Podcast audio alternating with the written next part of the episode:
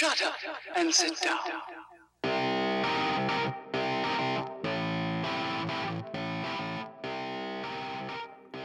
Good evening, everyone, and welcome to the podcast. Tonight, we're going to talk about um, creativity and um, resetting yourself and getting over um, uh, various issues that can come up in your life, and just you know, just just a creative reset. And so, um, I'm currently in the midst of doing a creative reset, so I thought it was timely to have a conversation about it. Um, lots of things can kind of throw us off our stride when it comes to to writing uh, your health, um, stressful situations going on around you, uh, relationship stress, moving, um, losing a loved one.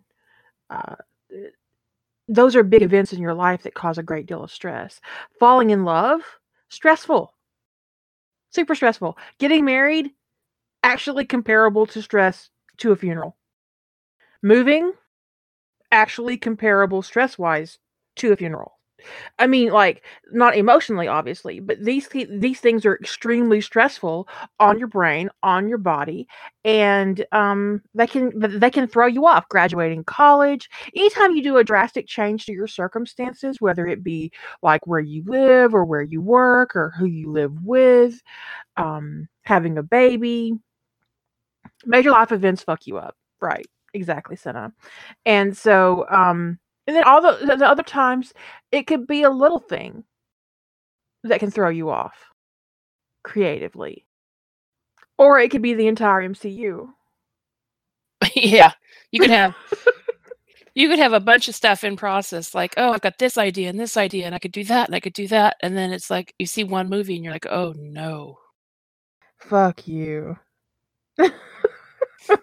all my plans are ruined, and I'm never going to finish that story now.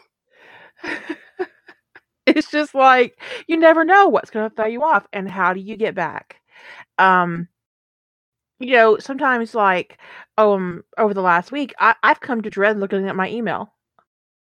I mean, I dread it. I dread opening up my own email account.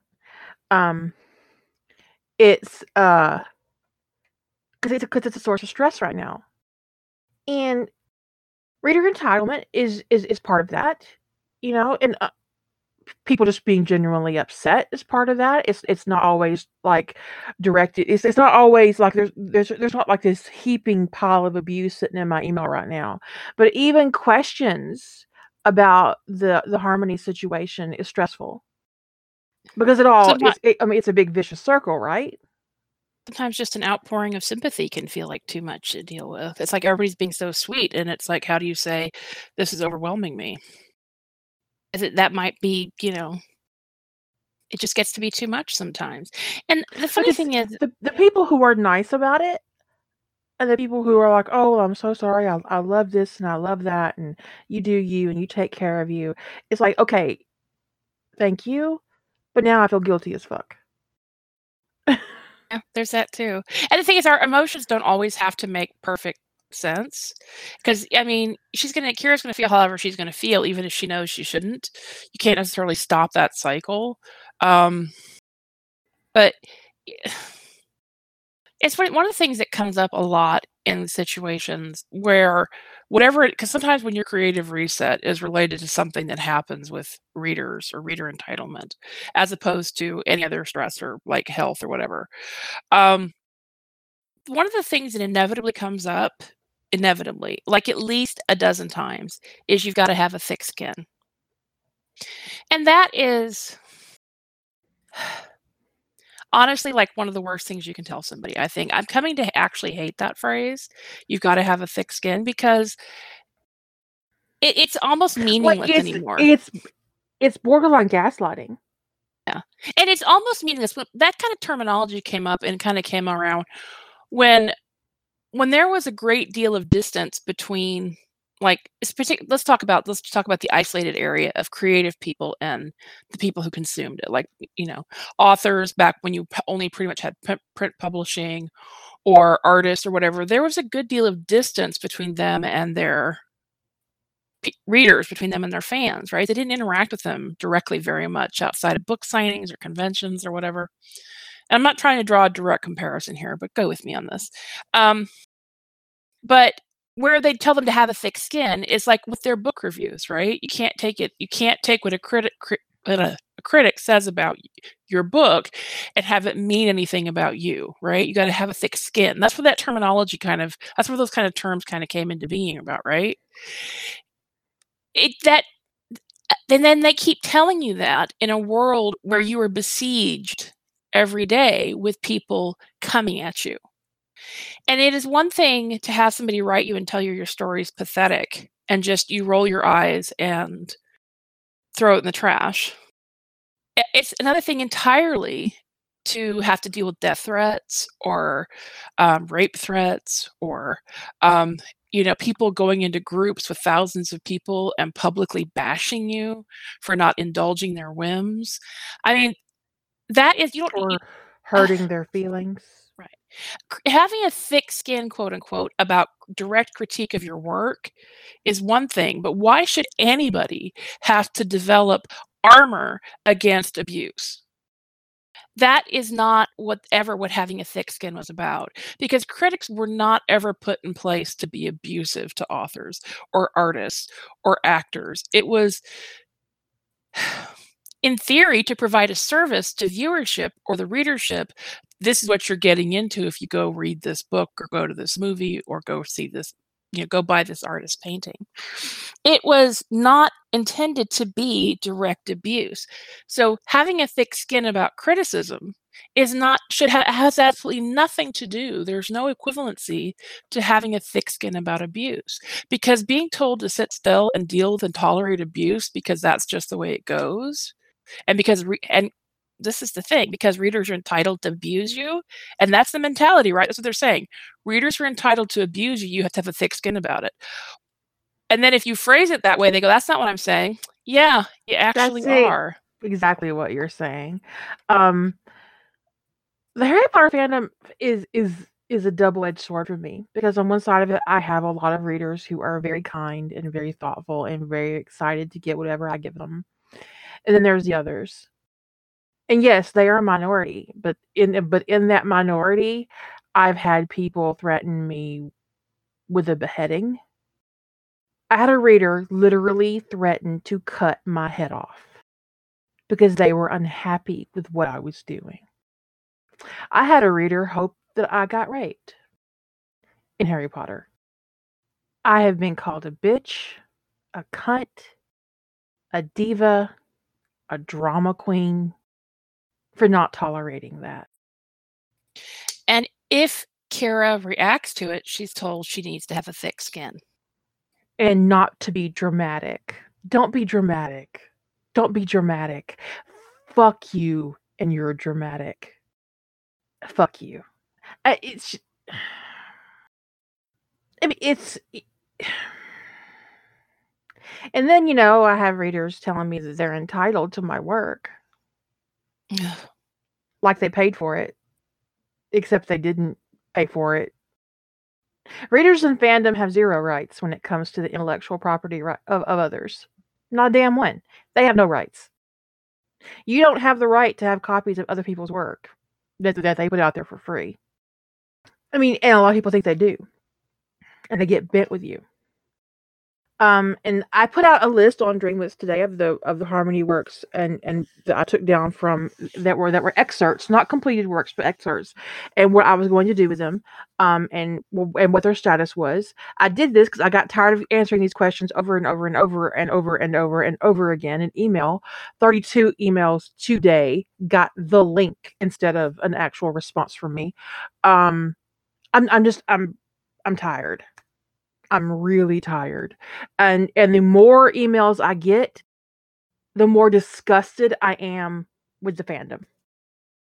And what looked like a year sabbatical a week ago feels like a 5-year hiatus now.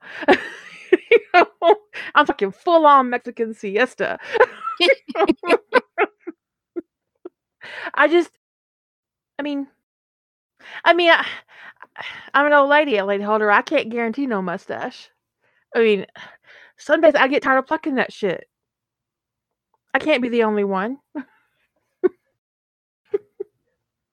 I would love to siesta with you, Senna. but um, we talked earlier about following and how um, when you only have one fandom and this happens to you, um, where do you go? Where do you go? What do you do? Well, more often than not in fandom, what we see is mm. writers completely retreating from fandom and never coming back. And sometimes they find a new fandom and but I think a lot of the time they don't. They they are so disillusioned and so hurt and so disgusted by the treatment that they've received and they don't see anywhere in fandom as a refuge because they don't have any other fandom connections or any other fandom relationships and they just retreat they right queenie they just retreat altogether and then they're gone We've talked before about um, Minka's situation with the abuse she was getting. Um, and the abuse started because. Yeah, Minka was in the NCIS fandom, for those of you who aren't aware. And she wrote a Harry Potter, I mean, blah, blah, blah, blah, blah, Freudian. She wrote a Tony DiNozzo fic where he was um, a Navy SEAL.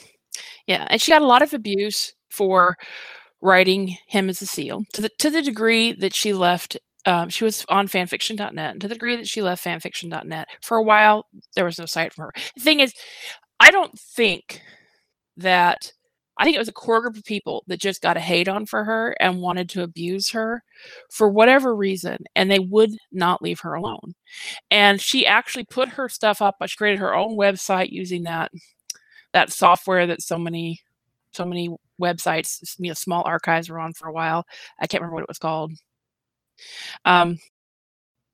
Anyway, she put up she like what Wraithbait uses, right? Yeah, sort of. Yeah. Um. No, e-fiction. Thank you. E-fiction. E-fiction. Um. It was actually like it's actually some kind of like web software that you install on a server. It's not like um it's not like what we do with WordPress these days. Anyway, she put everything behind a membership wall. You had to be a member to even read the stories. I was a member briefly.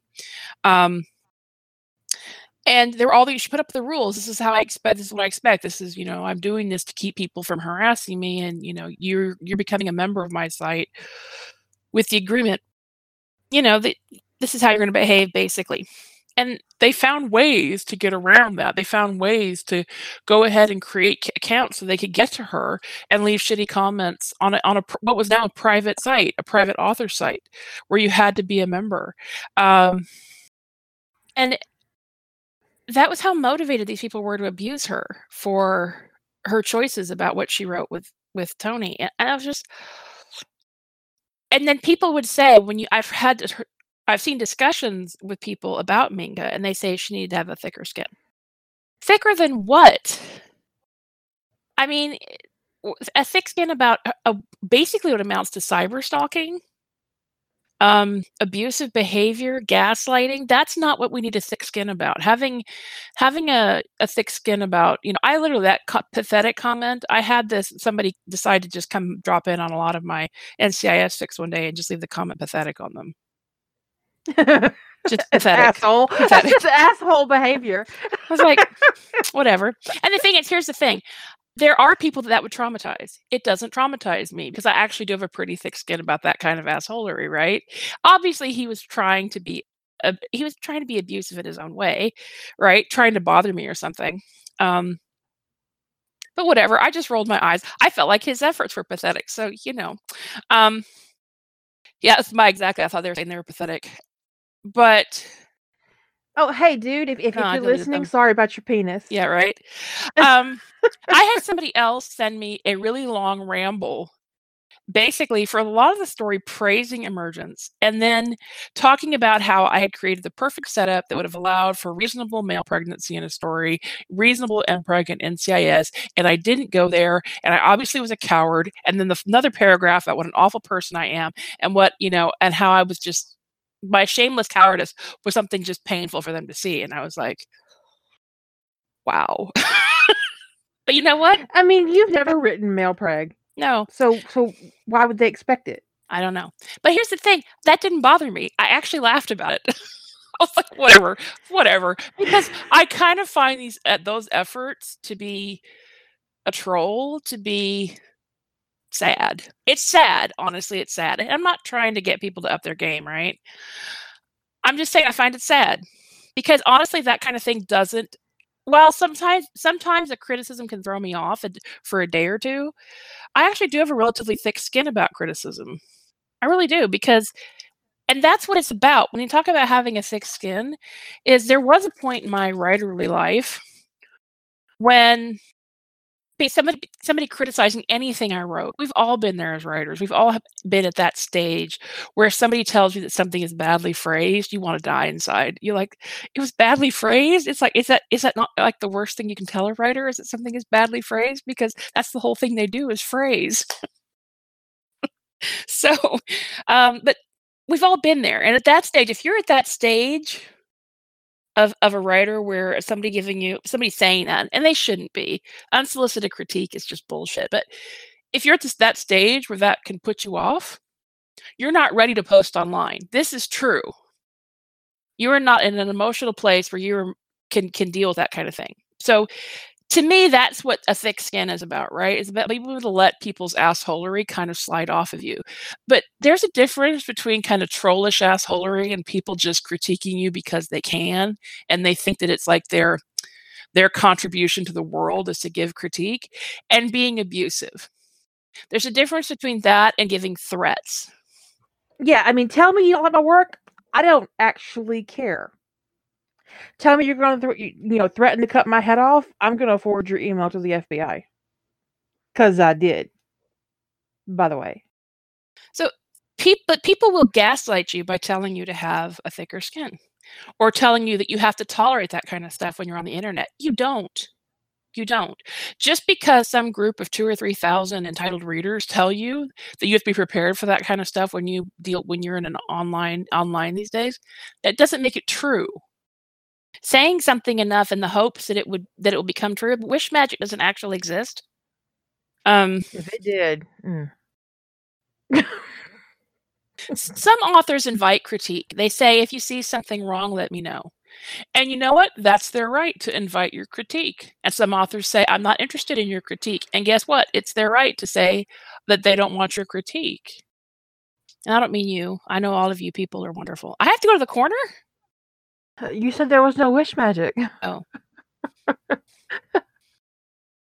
you hurt feelings. It's a good it's a good thing, Boo. There wouldn't be any peeps.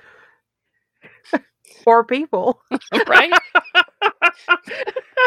Some days I feel more like misanthropic than not. Um yeah, peep peep motherfucker. Because if wish, because if wish magic existed, I would have laser beams coming out of my eyeballs. Mm. So it is something that can really if something happens where somebody is abusive to you or they attack you, they go on a campaign against you. And this kind of stuff happens. They go and they get their little their their little minions and they say, you know, go go after this person. There'll be Twitter attacks or they come dogpile you on AO3 or they come after you on your website, chase you down on Facebook, whatever. Um, one lady threatened me very cleverly one day about how, you know, she had a brother who was a um something about her brother's computer skills. I don't remember exactly how she phrased it. And I better be careful if she was going to hack my face, Facebook account and fuck me up. I forwarded that to Facebook. I don't actually have to take that, you know. Um, but she thought that that that was would be a threat that would I don't know. And the thing is, cyber hackers can do a lot of damage. So it, I, if somebody actually were to thre- threaten cyber to, to attack you through hack through hacking, I would not take that attack that that threat lightly. I would forward it to the appropriate people and say this person is making these threats. I actually doubt they have the skills to follow through on it but that's not the point. Um anyway um but when people come after you or and they come out and they they basically start a campaign against you a, a- an abusive one perhaps the worst thing that anybody could say to them at that moment in time is you have to have a thick skin about these kinds of things I want to start a campaign against everybody who ever says something like that and see how they feel after a few weeks of abuse. Got a thick skin yet? How's that working out for you? How is that thick? How is that thick skin going? Um, I opened up um All the World two days ago to to do my read through and to start my second draft. It was nauseating, so I closed it. It. A lot of people think that it's about file sharing. It's not. It's about, you know, about five years ago, I largely retreated from like the social part of the Stargate fandom. Um, I never was in the social part of the Sentinel. Um, but over the last year or so, I let myself um, get a little involved in the social part of the Harry Potter um, fandom. So these people that have been sending me abusive emails and making snarky comments on my website that I've been deleting, um, and using my contact form to send me shitty emails, um, and who abuse me on this big giant public thread in a group full of several thousand people. Um, I actually interacted with them and knew them ish. I knew them ish on Facebook. Some of them are on my friends list. Some of them are still on my friends list. Some of them are not. So it isn't like, eh, you know what I mean? It's like when you see somebody you interacted with on a regular basis calling you a cunt and a selfish bitch and um it's yeah not complete strangers. And you know well, i never liked her work anyway and blah blah blah. That's fine. You don't have to like my work. I don't give a shit. But the other stuff? And then for me to be called a diva and um a drama queen for setting a boundary that's just, just that's just straight up gaslighting and it only got worse once they realized that the excerpts for harmony were gone from evil author day um and so you know and that boils down to their own selfish greed. Because, like I said on Dreamwidth, um, and, what Joe said earlier, th- there's a big difference between getting criticism for your work and being treated like a misbehaving fic machine. Because a lot of those people don't treat you like you're an actual real life person. And any kind of protest you have on that is chalked up to being um, dramatic or childish. or childish, yes. I'm having a temper tantrum. I'm having a hissy fit. Like I'm not a grown woman. But and so I don't want to spend the whole night talking about this. So, but the problem the th- that that that those are the circumstances that led to my reset. So one of the things that um, I've done for myself is separate out my works in progress for the harmony pairing that can be edited to something that I can live with and everything else that I can put aside until I feel better about it. Because what happened is is that they ruined my OTP for me. And again, it wasn't about the file sharing. It was about the abuse. Well, what came out, I think, uh, i mean I'll just throw this out there. I know we're trying to close this this topic, but I found one of the things to me that was the most disheartening was that people were nice, that people that were nice to your face on a daily basis actually were storing up and with and holding in a lot of apparently really hateful feelings that they had kept quiet about because they didn't want their fic machine to go dark on them. And the minute they had the opportunity to unheap that, you know, unload that abuse, they did. And it was the the it wasn't even the strangers right that heaping abuse on you that was the issue it was the known people it was the known names the people that you had talked to and interacted with who had been in your space that you had tried to help. That was you don't develop a thick skin i'll say for betrayal. So you don't have to here's the thing um you don't have to agree with an author's stance on something you don't have to. People have different feels feelings about file sharing. You're entitled to your opinion about it. Okay? But to hold a grudge against an author because they don't agree with you about something is it's not healthy. It's not healthy. And to bottle up that feeling, Kira doesn't want my uh, people really are butthurt. We're really butthurt about the uh, unsolicited beta thing. Because it came up a few times, right? Really butthurt that that's the way Kira feels about um, critique on her work, as she calls it, unsolicited beta. Very butthurt about that comment. And the thing is, here's the thing they don't have to agree with her. Nobody does. You don't have to agree with Kira's feeling about critique on stories, but there's, but why would you be so bent about it, so bent that she didn't agree with you and didn't value your opinion, that the minute you were given the opportunity to badmouth her, you took it. I mean, wow. I mean, there was a time when we could all just have differences of opinions and still coexist. But there are some people in fame, and we've talked about it before, that all they do, their only contribution to fandom is their opinion. And when someone tells them that their opinion isn't welcome, you might as well be challenging them to pistols at dawn. Yeah. Tall poppies. Hmm. Great video. Yeah. So, um, anyway, these things lead to people just hit people hit a breaking point.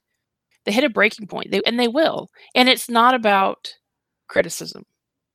It's about just too much. And sometimes the thing that pushes you over is not even the thing is not even emblematic of the problem. So I did a fandom reset. I think it was in 2016 when I pulled my works from AO3 and moved them just to my site. To me, that Mhm. was kind of a little reset. It wasn't. It was. It felt like major at the time, but it was not like I just retreated from fandom entirely or anything. Um, the thing that pushed me over actually was not emblematic of the problem I had been struggling with on AO3, but it was just the just one more thing, just one more thing. And yeah, it was the straw that broke the camel's back. And sometimes the straw that broke the camel's back is a completely different, you know, it's not actually straw at all, right? It's uh, it's a straw that's been destroying you, and somebody that puts a ribbon on you, and you're like, I can't cope anymore. I'm um, done. so the email that I got was patronizing. The one that pushed me over the edge was patronizing, but it wasn't abusive. It wasn't, you know. And so I'd been dealing with some other stuff, but that patronizing email was like, I can't cope with this anymore. And somebody asked me about six months ago or something around that, uh, sometime late last year, if I were, if how I felt about having left AO3, would I regret it? Would I do the same thing? Would I ever go back? There, there are circumstances under which I would go back to AO3. I already know what they are. Uh, I've worked it out. But there was a point last year where I wished I hadn't left AO3. And it was strictly around the fact that I didn't feel good and that I felt really bad for several months. And I just did not want to deal with my own website. Um, and I would, you know, I was like, gee, I wish that I was in a position where I could just shut my website down. And, you know, there was just that moment where I just wish that I, I hadn't. But I got over it. You know, I got over it. Um, I am more and more than willing to take care of your website for you. I will. Although you probably don't want to give me that kind of power because I'd be in there organizing your shit. my shit's not unorganized. I know, but it's not like mine. That's true. Our OCDs don't match. But um, I would behave. I promise. But I but I would help you if if, if you ever wanted it or ever needed it. Um, Our OCD is actually pretty complimentary most of the time, but there are some things where we go, okay, I gotta do it, I Ah. gotta do it this way. I got she gotta do it that way. It's okay, we gotta have two different things because there are some critical it's areas. not. Yeah, it's not always compatible. Yeah. Um so but you know, one of the things they asked me is, you know, would you do it again? And I think that if I were in the, if I had if the perspective of now, looking back then, if I could have given myself the me of four years ago, the perspective I have now, what I would have done instead of just taking everything down is I would have put all of my work on moderated. I would have put it all to logged in users only. And I would have never, I would have stopped posting new works to AO3 and left up what was there already. That's what I would have done instead. Instead of, because I, um, AO3 doesn't really give you a way to communicate with your readers. And um, I actually can appreciate that. I mean, I actually eventually had to put private and close a thread um, that had hundreds and hundreds of comments of people who basically panicked when they went to AO3 and found my works gone. Now, how they found my works gone so fast, I was like, that just really astonishes me that people figured it out so fast. But okay, people noticed it happened before I had a chance to write a post, fuckers. and it's, I took my stuff down. Um, you know, and the is, I actually I do have some empathy for what that panic's like because there have been times when it's like an author I really love leaves the fandom, and I and that feeling of loss is immense, and I completely get it. Okay, I completely get it, and so I would have probably would do it differently just to save everybody that panic. But if I decide to stop writing fan fiction, I would also go back to AO3. But it's important to also more important than anything that more important than trying to have perspective or anything, it's important to take care of yourself. And in that moment, I needed to be done with the culture, with with with fandom culture on reader centric sites, and never ever mistake that archives are reader centric. And that culture was killing me. That reader centric culture was just doing me in as a writer. I couldn't deal with it. And fandom is largely reader centric culture. Most fan groups are going to be reader centric. Um, I just I couldn't deal with it anymore. But like I said, if I had the perspective of now, I would just have put everything on lock, you know, so that people who weren't logged in couldn't comment. So I wouldn't keep getting these anonymous troll comments. Um, and I would moderate everything. Um, but you know, that's just the that's just the perspective of but I needed that break. I needed I needed to get away from reader centric um, fandom culture, and that was how I did it at that time. Um, and I think that's one of the things that's really important when you hit those moments of whatever it is that is pushing you kind of to your limit, whether it is you know this kind of thing like what we're talking about here, or whether it's some other major stressor in life. Um, is how do you how do you how do you get your groove back um or more importantly how do you reset? What do you do to reset? What does that look like? And sometimes people's reset is nuclear. Sometimes their reset button is is is launching a nuclear weapon. Um and some people's reset is just to put all of their email in a folder and not look at it till they feel better about life. I've done that kind of reset. It's a very quiet one. It's i turn on some filters in gmail that are already created that at the time it was like AO3, like all my AO3 emails would go into a folder. All the emails from my site would go into a folder. Um, and no one got responses from me for like three months. That was how I handle it as a quiet reset, but it also people worried. I started getting the proof of life requests, you know. People started trying to find me on social media. Are you alive? Are you okay? What's wrong? Did you die? Did someone get sick? Are you ill? And I'm like, whoa, I better tell people I'm fine. Did you fall and hit your head again? We're concerned. Yeah. um so sometimes someone's reset button is is kind of quiet like they just you don't hear from them for six months or whatever. Um sometimes people's reset button is nuclear their fic all gets deleted their online presence is gone. There was someone i was following fairly recently i was actually following a work in progress one of the one of the one of the few pages like if you go to my ao3 works in progress that i follow it's like four pages i think maybe less maybe three which actually isn't much. I know people who have dozens and dozens and dozens of works in progress they follow, but it was one that I was following and I was it was being updated semi regularly. And I could never figure out what happened. It's like they were there and then they weren't. All their works were gone. Their social media accounts were deleted. Tumblr was deleted. Facebook was deleted. Um, their Twitter was deleted, and was just like, and that's a nuclear. That that's nuclear, dude. I, and the thing is, I saw multiple comments in live journal and on Discord. Where is this person? And uh, nobody had an answer. Nobody knew. I, I worry. Well, worry, but also don't worry because if everything is getting deleted, that's overt, right? There. I mean, it takes time and it's difficult to catch everything. Like if someone unfortunately somebody dies the kind of purge that would happen if somebody dies would be kind of gradual. They'd catch an account here or there because you've got to find the account and then you've got to prove that you have the right to have that person's account taken down and it takes time right? So it it wouldn't just happen all at once. When it happens all at once the person who owns those accounts did it. That is sheer evidence that they did it. So they desperately needed to get out right? And they did it right then And you know, another way of resetting is something I found out recently. I had a um, a writer friend, and I found out she had an alternate pen name, and I was like, oh, "What have you been hiding from me?"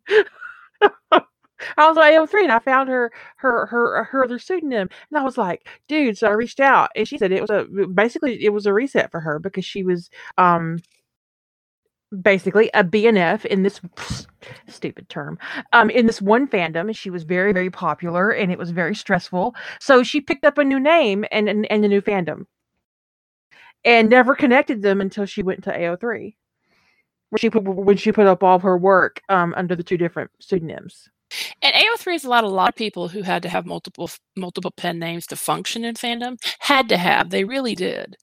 Um, and AO3, the AO3 is is very different. It's it's very it's very fandom agnostic. There's not ways to really have like a back and forth dialogue outside of the comment section. There's no friending, there's no chat rooms. So a lot of authors are reclaiming their pseudonyms and you're finding out, oh, that's that's what your names you wrote, wrote under. I'm okay. Um, I got 50 new fics to read. Yay for me. So I, I, had mentioned like if an author dies, this is this is how this kind of would go down differently. I wasn't trying to make light of an author dying, but it also someone's debt works or something coming down due to due to you know them passing away is sort of it's not a that's not a reset. That's just a tragic loss. So um for I think that in, when it comes to fandom, like when I, when an author dies, um, it can it can be it's a lot it's very personal. It, it feels very very personal compared to when other people like I remember when when Joanne Lindsay died, I was like, dude, no. It was very upsetting. But when Bob Min died, I, well, when Bob of the Bob Min writing duo died, I I cried. Right. I, I was like, that breaks oh. your ah. heart.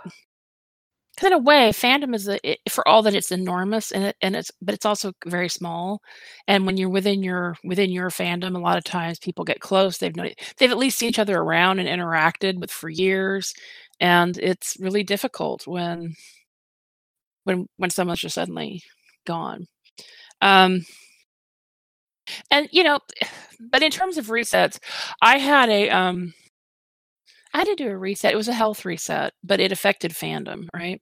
I um I was sort of, you know, I was sort of getting back into fandom after, you know, my whole implosion with the X Files thing. The X Files, well, that was a reset too, but that was sort of a, I'd been doxxed and I kind of had to, you know, flee um, and do my best to you know, take that presence down as much as possible, or because I didn't want to risk losing my job.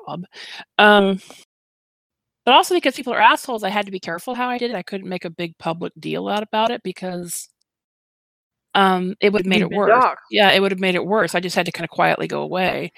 Um, so, but then I got back into fandom a while later. I started getting back into fandom. And this was things were more cent- centered on live journals. So during my my blip of my break between you know um, X Files and coming back in to fandom. Um, things had moved more to LiveJournal. There were much more LiveJournal. There weren't as many Yahoo groups functioning at that time. I mean, they still were there. Fuck, there's still Yahoo groups, you know, sending out stuff now, but uh, they're just announcement lists anymore. They don't actually store anything. But um, so I go over to LiveJournal, and it got it got very busy very quickly and it got overwhelming for me. It got very overwhelming the demands of multiple communities and a lot of different people.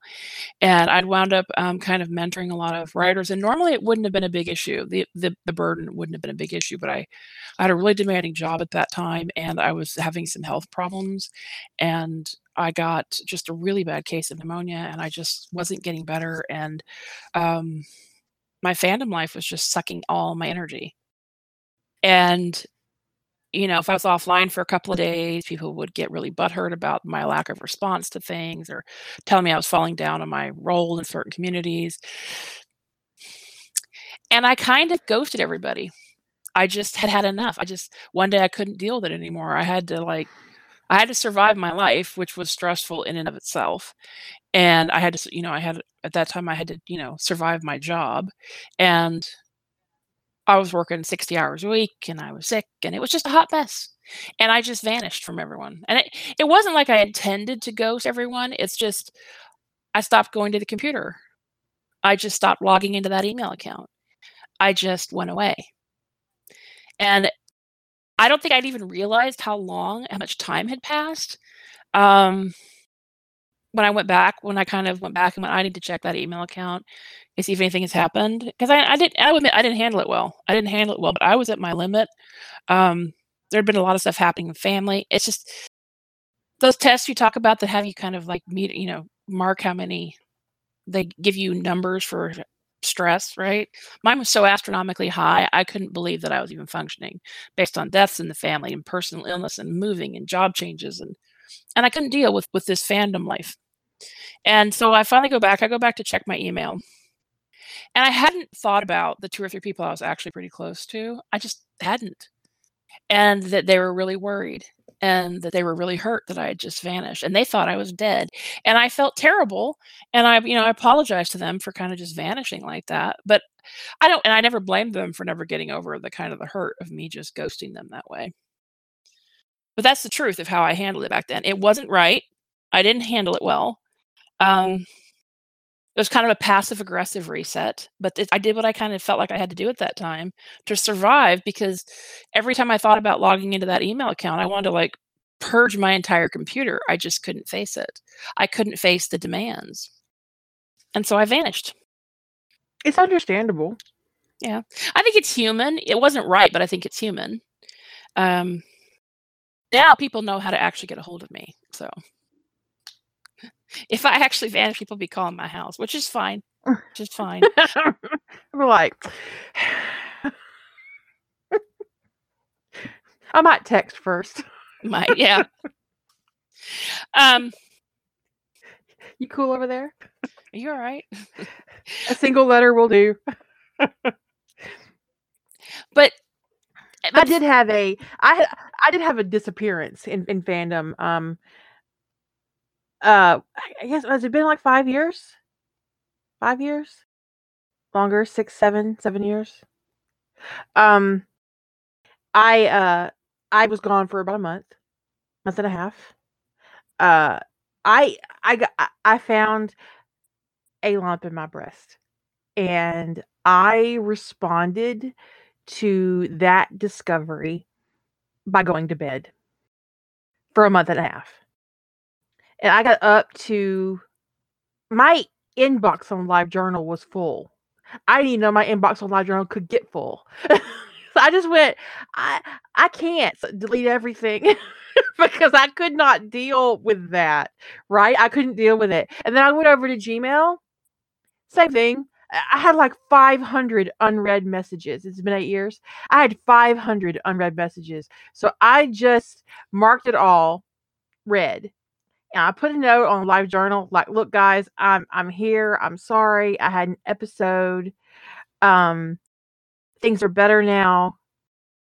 Sorry. I have crawled out of my blanket if you sent me an email, I didn't read it. I'm sorry. I just can't. There were too many. It was overwhelming. I almost went back to bed. but you know, now I'm in part. Actually, part of it is that I'm in a more supportive community. Like if I went and told the you know the bitches or or the mod team on either server because we've got you know the mod teams growing on the servers and said. I can't cope right now. I can't deal. Somebody needs to take over handling this thing or whatever. Somebody would just step up and do it, right? They would just they would they would get covered. I wouldn't ha- I would be able to say, I can't cope without having to worry I'm gonna get kicked out or um, you know get deleted. It helps to have the shit. It actually is your shit. Well, our shit. yeah, that too. that helps. It does. It really helps to have ownership of your spaces. Yeah. There is there is genuine cover um comfort in owning your spaces. Um, my website is is my space. I decide what goes on it. Um, nobody gets to control that. Um, and that is very uh, comfortable for me. I'm very comfortable with it.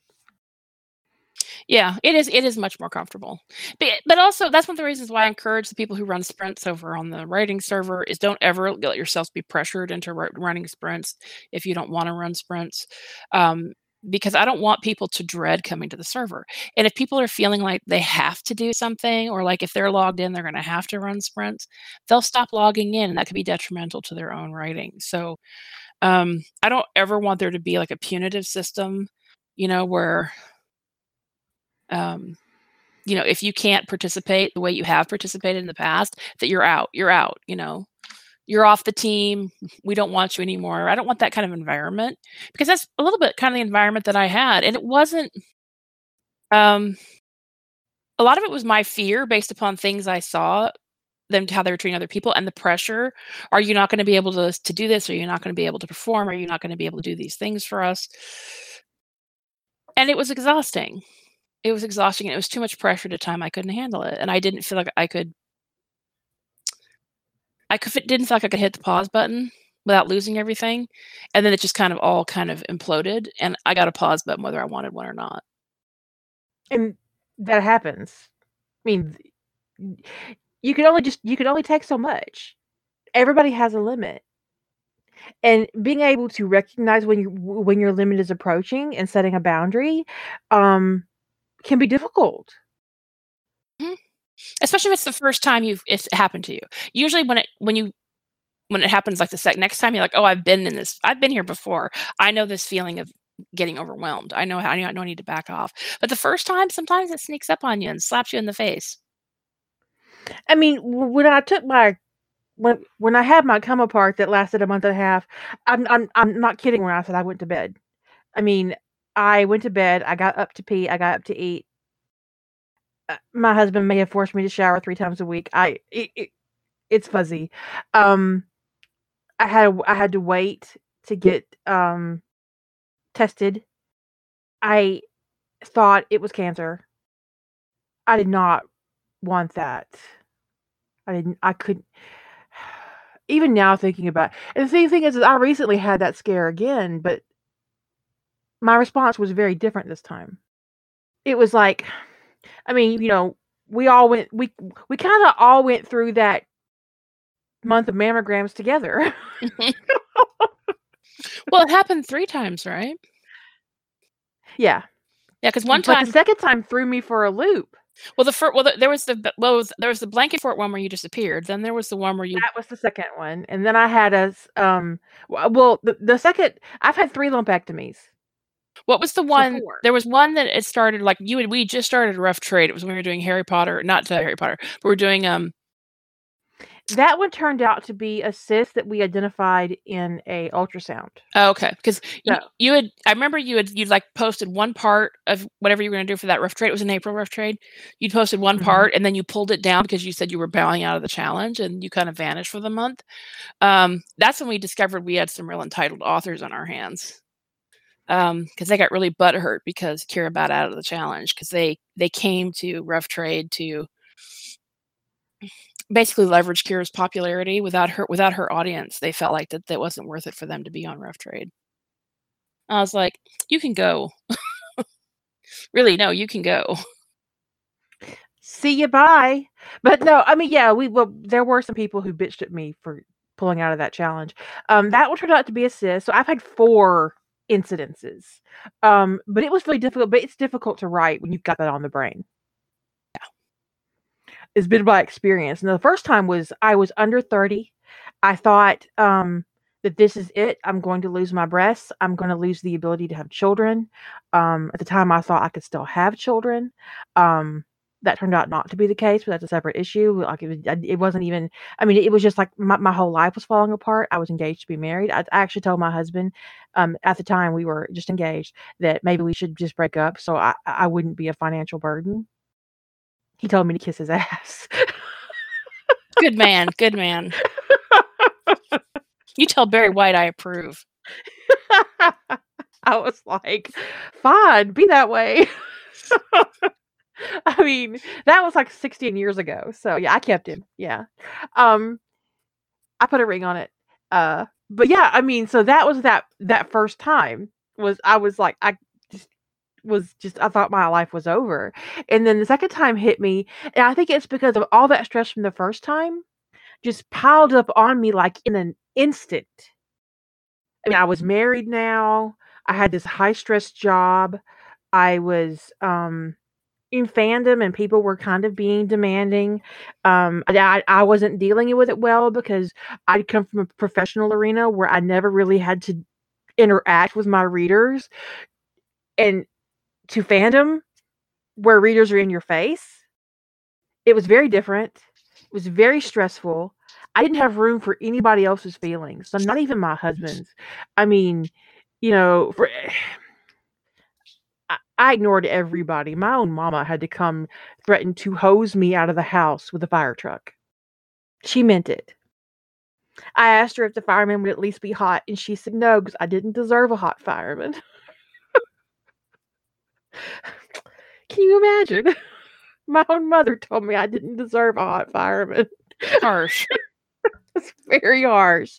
But then the third time it was just, oh fuck, you know, I was just angry and I was too angry to write. And then it was like, and then there was these assholes on Rough Trade who, and I love the guys on Rough Trade for the most part, but there were these ones in that particular challenge that were apparently only there because they wanted my audience.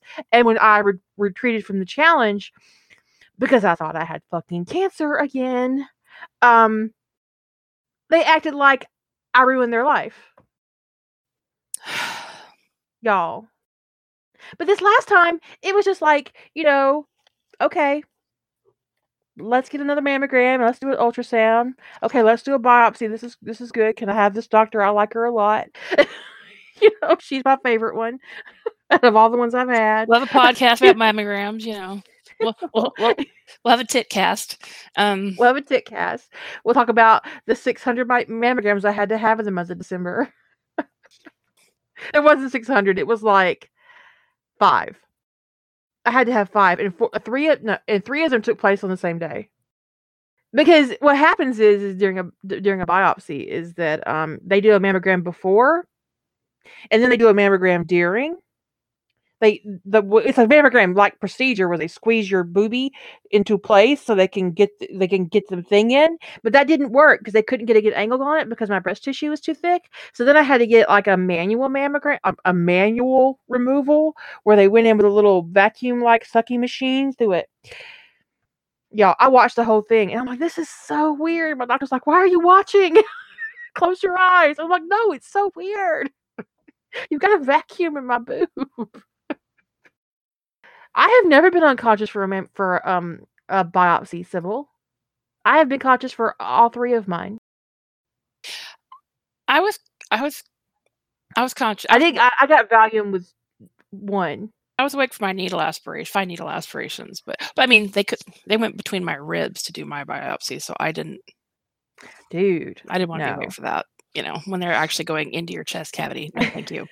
Um, I do have control issues. Yeah. Like, why are you watching? yeah, but you, she was so appalled that I was watching. It was adorable. But then afterwards, while my boob was still numb from the Novocaine, um, they did another. They did another mammogram on my boob. I was like, "Are you?" Se-? I actually held it. I was like, "Seriously?" you just you like, can't, you can't "No." you can't squeeze it now. But then, then if it wasn't bad enough, she said, "Okay, and then you're gonna have to go back to your regular doctor in three weeks to get your new normal mammogram." Like, but I, don't- I don't want to. So wait, that's actually six. Because there were three the day, there were two before, and then one after. That's a lot of boob squeezing. You're lucky they're not pancakes. Right? And I was like, y'all, m- my husband went to um he was in the room for for one of them. You should have seen that man's eyes. He was like, "What in the world are they doing to your boobs?" His eyes got wider and wider and wider. Oh, that's not normal. Say, aren't you It's test not right. way? It's not right. It's not right. oh, that's just not right. But you know, You there should have seen his face when I told him I had to have a uterine biopsy with no um painkiller. He was like, "What?" I said, "Yeah, they didn't even. She didn't even. I didn't even have Novocaine. Nothing." Women are fierce, y'all. They are. Um, but the thing is, the first time you tripped into this, I, and the thing is, I really, it really, honestly sucks, Lard. You have to keep going through this, but you're, Mhm. You, you definitely have a progression of dealing with it differently because it's like it's never good. It's and it's probably never good for your writing, but it's like you know how to cope. You know what your- you know what your coping strategies are. Um, you probably even yeah, know I mean, I wrote I wrote all the world while all that was going on in November. Yeah, and you you probably know better now how to best protect your creative space your creative mental space during those kinds of things than certainly than you did the first time this happened. I mean in the last year when we were we kicked off and we were working on um, feeding frenzy and we learned i learned a lot about how not to run the challenge because of my health problems that happened in the middle of that. And we were we were going at at a pace i mean and the thing is part of the thing one of the things that keeps a challenge like that actually really going is you've got to have somebody driving. And um i don't know my doctor started talking to me about blood cancer. I just stopped just stopped. I mean i didn't like disappear. It wasn't like i ghosted anybody but i basically stopped driving that thing. It was like it fell off my list right? It's like if you have the list of things you're going to do today and you draw the, here you know you, you can do 10 there's 20 on your list 10 just don't get handled and the feeding frenzy um feeding frenzy fell off my list for me and i kept thinking i'll deal with that next week i'll deal with that next week. It never made it that above the line. It never made it above the line for like months. And so it was nobody's fault that i learned that you have to have different people doing different aspects of like make sure this is happening and not just have it all on one person right? Because we actually had quite a few people working to you know us ostensibly you know on the admin team for that challenge but we hadn't like d- divvied up roles or anything we just kind of were all going with the flow and when it turns out i was directing the flow as it were and when i sort of just it never hit my priority list it just kind of stopped stalled so it went from probably would have been done in probably six or seven weeks to taking more like four or five months because Yeah, but we but we did finish it and it was awesome. We did, yeah. I have no regrets about that. I just learned some stuff about how to run the challenge. It's like so that you don't have a single point of failure. Um, because if I had been more aware, if that was my first time dealing with that kind of thing. I mean, of all the health problems I've ever had, I've never. Well, I had to deal with the cancer thing. It was very different when I was younger, but anyway, um, if I had been more aware of, And the way you found out actually was really stressful too. that's true. I mean, there was a lot of stress around that. Was that was also just not that, but the frankly unprofessional behavior you were also dealing with. well, what I found out later was that um, my my hematologist she dictates to her. She has a transcriptionist that um, that she she basically doesn't take any of her own notes because she sees a ton of patients, and so she has this transcriptionist who basically wanders around with her. And so the transcriptionist basically had made a mistake in transcribing when the doctor had the doctor had gotten some results, test results, and she had read off what these you know read off diagnosis and stuff and it was supposed to go in the notes part of the section that only the doctor has access to to discuss with me the next time i came in and instead it got put into the diagnostic section of my chart that i had this blood cancer and um, several of my doctors share a chart system. So um, i go to this another doctor completely and they're asking me about we're talking about medications he says well i don't see anything on here for your cancer and i said what? He said well i don't see anything on and what are you, what are you taking to treat this this blood cancer? And i was like i don't have blood cancer. He said yes it's it's in your chart. And i was like well someone made a mistake. So no. Um so it was very it was very stressful to like i'm like what is this? Right? So i go look at my own chart and and yeah there it was. I was like oh. I didn't even know what it was and i wouldn't have known by the name that it was blood cancer. So i go google it, i go oh i didn't know cancer could be chronic. Hmm. Hmm. and that's kind of my level of reaction at first was just kind of huh. Chronic cancer. So it was just it was a it was a weird way to for it to come about, and I didn't have an appointment with that doctor for like another month, and um, it was just it was odd. It was an odd way to find out. So I uh, and it all was going on at that time, and so I was just really stressed out, and uh, of all the things I do, the, the feeding frenzy just never quite hit hit my list. Right? Of there were some things like when somebody would finish a piece, I would go and say, "Okay, it's your turn to write," but then I wasn't driving like getting edits done and baiting. And so I learned uh, from that. I dropped the ball.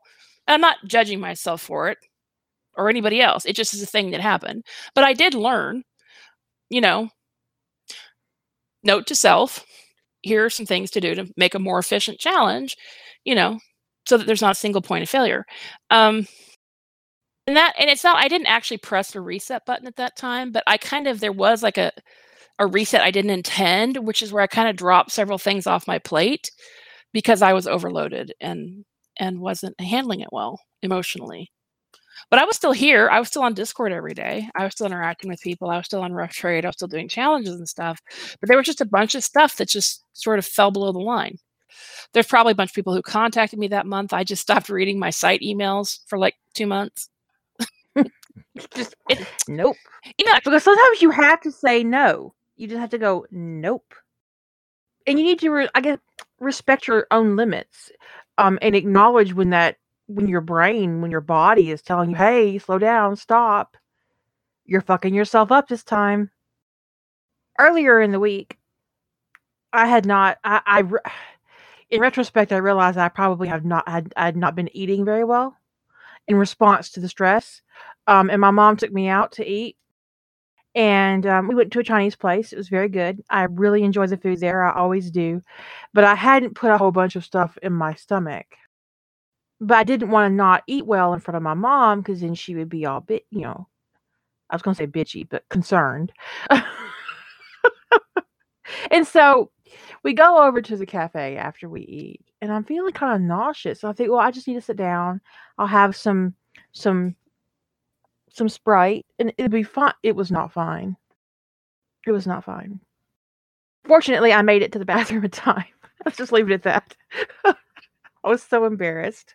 And I was like, "Why?" Because I don't, I don't, I, I wasn't sick, and I'm, I'm still not sick, and it was because I had not been eating well, and I put too much stuff in my stomach, and it just like went, "Nope,"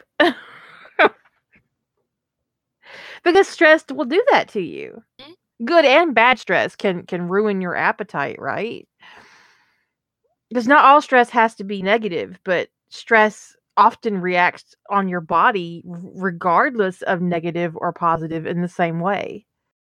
And my stomach was not thrilled with me. It was like, oh no, you didn't.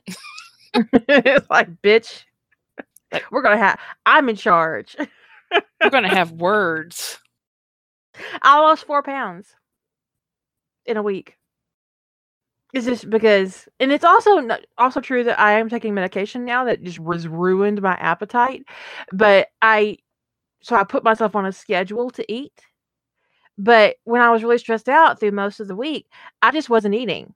I would just dismiss my note, my my, my little alarm to eat. I would just dismiss it without without actually eating. Like I'm not talking to you right now. So, yeah. So knowing um knowing knowing and setting boundaries is really important.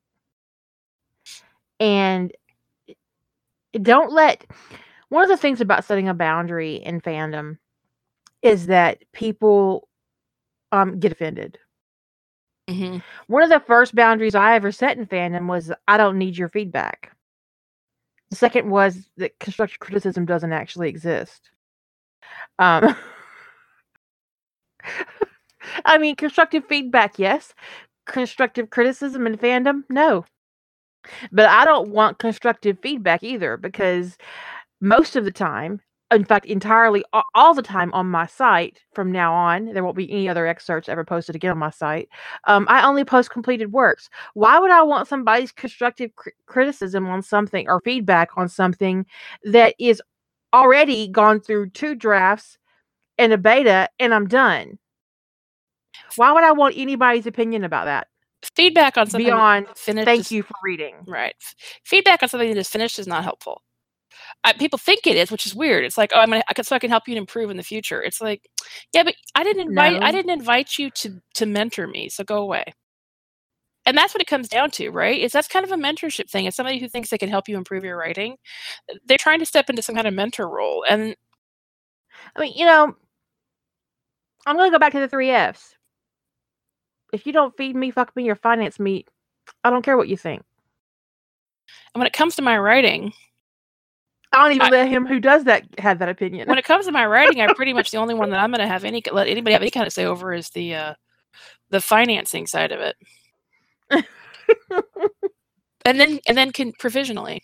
Um, so I mean, when when you hit, I think one of the things that happens is once you've had a heart a reset, like you've you've had some kind of I don't know nuclear reset of some sort. Um, you've ever had something really big that's gone on? which you've done. Yeah. y- you did the nuclear reset. Yeah, well, one of them I didn't have a choice. There was one that was sort of like a soft nuclear reset, which is kind of where I ghosted everyone for a while. But one of the things that I think that um, is when you've done it, you recognize the warning signs. You know when it's getting to be too much. You know when. So usually it doesn't isn't quite so bad the next time. It's not quite so. And sometimes you do what I did this most recent time with the health problem because I have had like hard resets from fandom for a while, big breaks from fandom over health issues. And this time, which was actually, you know, pretty significant issue to deal with, I just kind of it was kind of invisible to most people because it, I just became a little uncommunicative off of Discord, right? I wasn't going to social media outside of Discord for the most part. I wasn't checking my email, but most people didn't notice that. So it, a lot of it was just like, okay, I've been here before. I know how to deal with it, and I know how to cut out the things in fandom that are stressing me out, rather than just having to cut out all of fandom. So, saying it's it's an acquired skill is kind of a strange way of putting it. I don't know that that's quite what I mean, even, but um, you do get better about handling your need to take a break. Um, I- but I think that's actually really an important aspect of it is that you do give yourself the ability to take a break when you need to. Um, whatever it is if you need to if you need to take your excerpts down and think about it till you feel better about some people then that's what you need to do. If you need to take a break from fandom altogether then that's what you need to do. If you need to delete your work that's what you need to do. I would say as a writer like literally deleting your work completely is probably is pretty close to nuclear like you are done. Um if you're feeling that way and that's what you need to do then do it. Um, because it's yours. It's yours, and no one has the right to tell you what the, what you what you can do with it. No one has the right to tell you where you should post it. No one has the right to tell you that you should make your site more readable. I actually don't mind considering readability, and if somebody tell if, if somebody were to approach me and tell me there's some accessibility issues with my site, I would work on dealing with it. I would, because that's a readability issue, right? and for somebody who is um, needs to use a screen reader or something if they're having issues with navigating my site over something specific that i can actually address i would work on addressing that. But that's not the same thing as someone telling me what to do with my stuff. Right.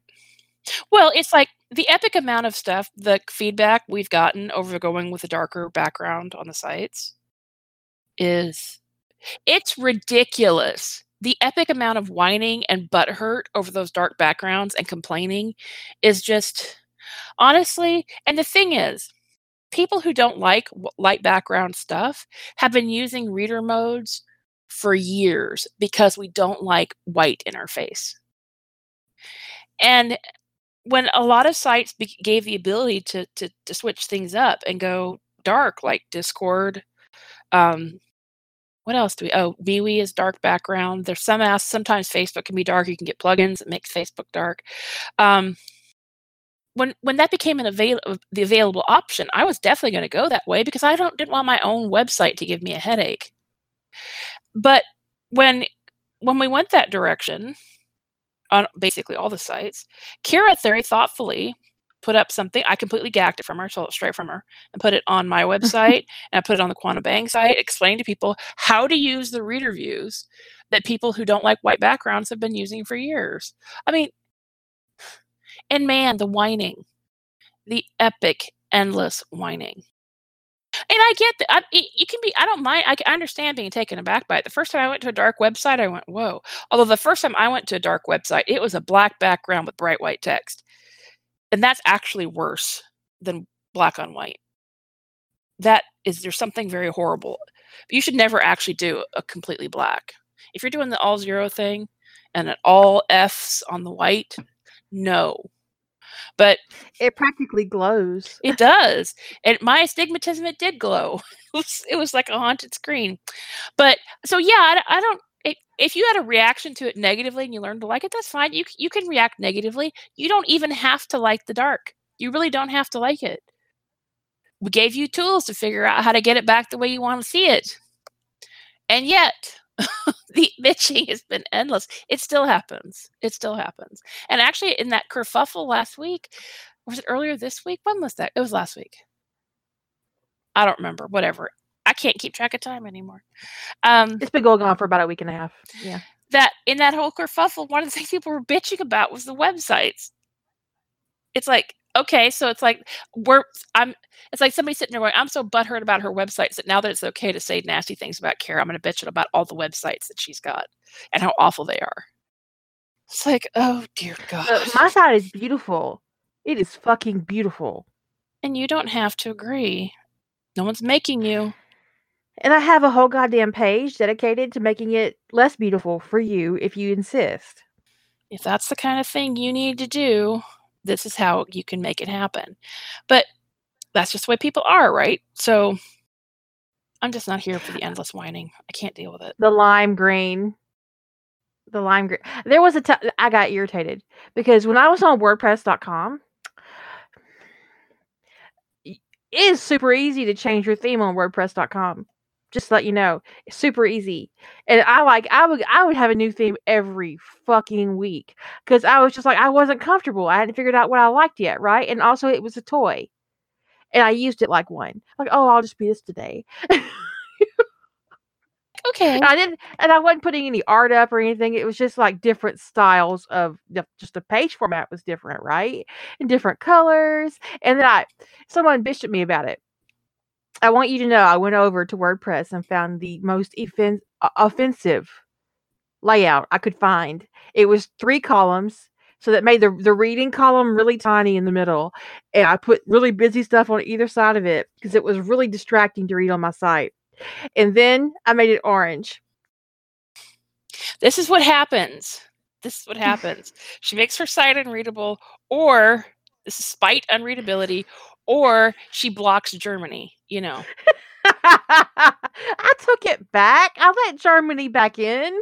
I know you did. I'm just saying this is what happens. You don't want to you don't want to poke that dragon, guys, and you just don't want to. Maybe it was day glow. It was day glow orange. You remember that dark? people were, and it only lasted like 24 hours, but people, people were like, "Oh my god, Kira, what have you done?" you know, and the thing is, I get people have a reaction. I I absolutely do get that. That's not an issue because, like, I briefly, I briefly had a when I was, um, I briefly had a um, my site went blue. I've I've gravitate more towards like sort of themes with purple in them, sometimes red or even green. But for some bizarre reason, I did a my first dark website when I went dark was blue. It was dark blue background, dark blue. Everything was blue, and I was like, I don't know why I don't really see the things. I don't like blue that much. Um, and when I got rid of it, somebody wrote me and said, "Oh, I, I'm I'm kind of glad you got rid of the blue. I like the purple." I didn't mind the comment at all because I don't care if people have preferences. I don't. You know, it's fine. But it, I like the purple, but I also like the blue. You know, I don't. You know. And the thing is, I saved the blue settings, right? Because our theme, you can export the settings. So I saved that. Yeah. I saved that color configuration in case I ever was having another blue moment. Um, it was my blue period, but um, but you know, I didn't mind that somebody wrote me and said, you know, that they they really liked the purple, that the blue seemed really cold, and th- that wasn't. And they actually said something like they didn't associate my side with site with coldness, and they thought the blue was really cold. Um, it they didn't say it to me while the blue was up. They waited till I changed it to purple before they said they liked the purple better. But I was fine with them having a preference. What I'm not fine is, could you please switch your site back to the the the black text on white? This is this this is not readable. I'm sorry. There, here's a whole page of how you can do that yourself. Did you see that comment from Sam? No. Sam says in the um in the chat room on the podcast five years ago, you talked about changing the side you had your stuff on because Jilly had people complain on her site that the stuff wasn't the same as yours. For a long time ago, Jilly and I used the same template. We still do, but it's different now. I mean, I think that you know it's different. This particular template had a um a right or a left um column. Now our current template does too, but neither one of us actually use that. But we used to. I used to. Now she had hers on the left and I had mine on the right, or was it the exact opposite? I've always I had been, mine on the right. right. I've always been a favorite. I've always favored left hand navigation for that kind of thing. Okay. And so people got pissy with her because her navigation, it- what they- said was, is if you're going to copy Kira, could you at least do it accurately and put your navigation on the same side? So I moved my navigation. Now, ultimately, Kira couldn't deal with it for more than like a day. She's like, I can't deal.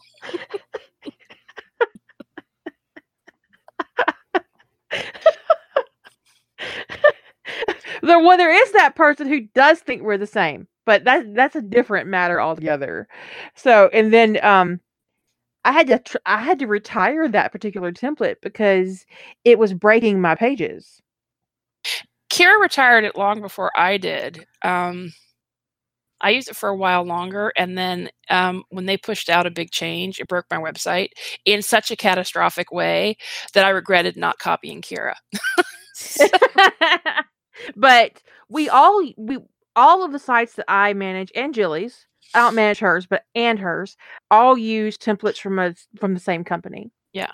So Rough Trade, Wild Hair, my site, Lady Holder's site, and Jilly's site all use templates from the same company, um, which makes it really easy for us to, um, if something goes wrong with a plugin, it's really easy for us to figure out what happened. yeah, we help each other sort out these problems, and you know. But the thing is, like I said, I, I don't care if people have opinions about anything. You're you're you're entitled to your opinion. But the thing is, you know what I'm entitled to is to not care about your opinion. And I, so, if somebody likes one color scheme over another, that's fine. If somebody likes black or, or dark background over a light background, that's fine. I you're allowed to feel how you feel, but it's my website. And unless my site had, like I said, unless my site had accessibility issues, I don't really care if anybody else finds it to be a pleasant or unpleasant reading experience. Um, because there are ways to customize your reading experience, and that's why that's why I don't get I don't get the butt hurt around the reading experience thing. It just it confuses me. How dare you make this site not look like AO3? I don't even read on AO3 looking like AO3 because that shit's bright. I have to read um, um AO3 on dark mode. Yeah, I I can't read AO3 as it is. That's crazy cakes. But I have a dark mode um plugin that works fine for me. When I made my skin for AO3, I didn't have a dark mode plugin, but it's also to uh, I have to, I have to jack up the font size because I got old lady eyes now, so and I don't want to play for pay for reading glasses, so that's that. Um, My mom gets hers at the dollar store. Her reading glasses, and let me tell you why. Because she loses them. And to date she's lost like 50 pairs of reading glasses. And the first two she she got she got actual reading glasses, right? Um I think she paid like I mean she paid some money for them. But now she's just, she just goes to the dollar store, gets 10 15 pairs well, okay, cuz she's to lose them. So she's like fuck it. might as well just do it this way. But I understand why people pick up a second pen name. I get it because every once in a while it would be really interesting and kind of novel to to be anonymous in in fandom. And not have to deal with other people's expectations, you know. But the thing is, Which is why we gave people the option on Quantum Bang to write under an alternate pen name. We have we have quite a few people who've opted to have um, alternate pen names on Quantum Bang. Um, although really anybody could have an alternate pen name, we because we wouldn't know if you don't disclose to us. But if you want us to provide you like anonymity, where you know where like if you you don't want to have any email contact with anybody outside of the moderation team, that's what we do for people as we'll we'll shield you. Um, okay, so doing your reset. Um, how do you prepare to get back into the writing groove after a nuclear event or hiatus? Um, Start small. yeah, a lot of a lot of those one sentence prompts that we did a real a lot of a, kind of a bunch of them for a while were were kind of like for me getting back into a writing groove because I my writing groove had gotten really thrown off. Um, sometimes I'll just pick up and participate in a smaller challenge or something, or work on a smaller prompt or stuff along that line to kind of get my brain back into um into the groove, you know, because it does. You can you can fall out of the habit of writing very quickly. And as much as the desire might still be there, it it can picking up and getting good habits back going again can be a struggle. And that's where the doing something small can really be helpful. Something small, yeah. Um, don't write with the intention of putting it online. Even if later you do, that's fine. But when you're writing, don't approach it from the perspective that you're going to be sharing it with others. So write for you, which you should always 100% write for you, unless you're getting paid, and then you should write for the money if they pay you first. It's important. if you cash that check, you need to you need to write like you got paid. But if you're coming back into trying to find your writing groove, I don't recommend that you do that. You know, write for money. Um, that'd be rough. Um, so one of the things I think that helps is if you need to have a if you need to have a reset, figure out this this advice from somebody who's had to have the nuclear reset is know what what what's overwhelming to you. It's help because it's kind of like when you're in a good place, there are still the things about fandom and about your social interactions that stress you out. Um, and you can figure out what those are when you're in a good place. It's like, man, because you know you're having a bad day, whatever it is, you got in a fight with with uh, uh, your lover or your parents or whatever. Eh, The thing about fandom that you avoid when you're in a bad mood, those are going to be the things that kind of you're going to go that you're going to really abandon when you're having needing to have a reset. Um, and it's not just about fandom; it's also about writing. So it's about what what about writing stresses you out?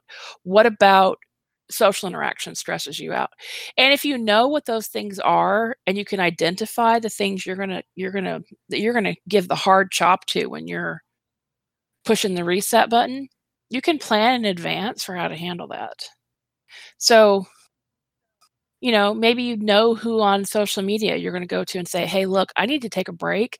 Could you let people know that i've given you proof of life and that i'll contact you but that i'm off i'm offline for a while? Um, or maybe you know that you need to one of the things you need to do one of the things i discovered this a long time ago was that sometimes even positive feedback can feel stressful to me when i'm really stressed out which is why it all goes in the in in a folder when i'm not doing well is because and also because you don't know what you're going to get when you click on that email. You I mean, you don't know what it is right? You just know that it's a notification. So have that have that backup plan in place right? Have your sort of your escape clause your escape what do they call that? Escape. now the military term. Exfil. Um, plan it. So that you can um, so that you can get out when you need to and you can take that break without worrying maybe everybody around you because you don't want to pr- push the reset button and then like have years of guilt for the way you did it. Um because honestly i will never not feel bad about the way i took that one break from fandom. It was really shitty the way i handled it and i should feel bad about it forever because i hurt I hurt some people i cared about and that's just not kosher. So um Now she can't because I'll call her sister. that's right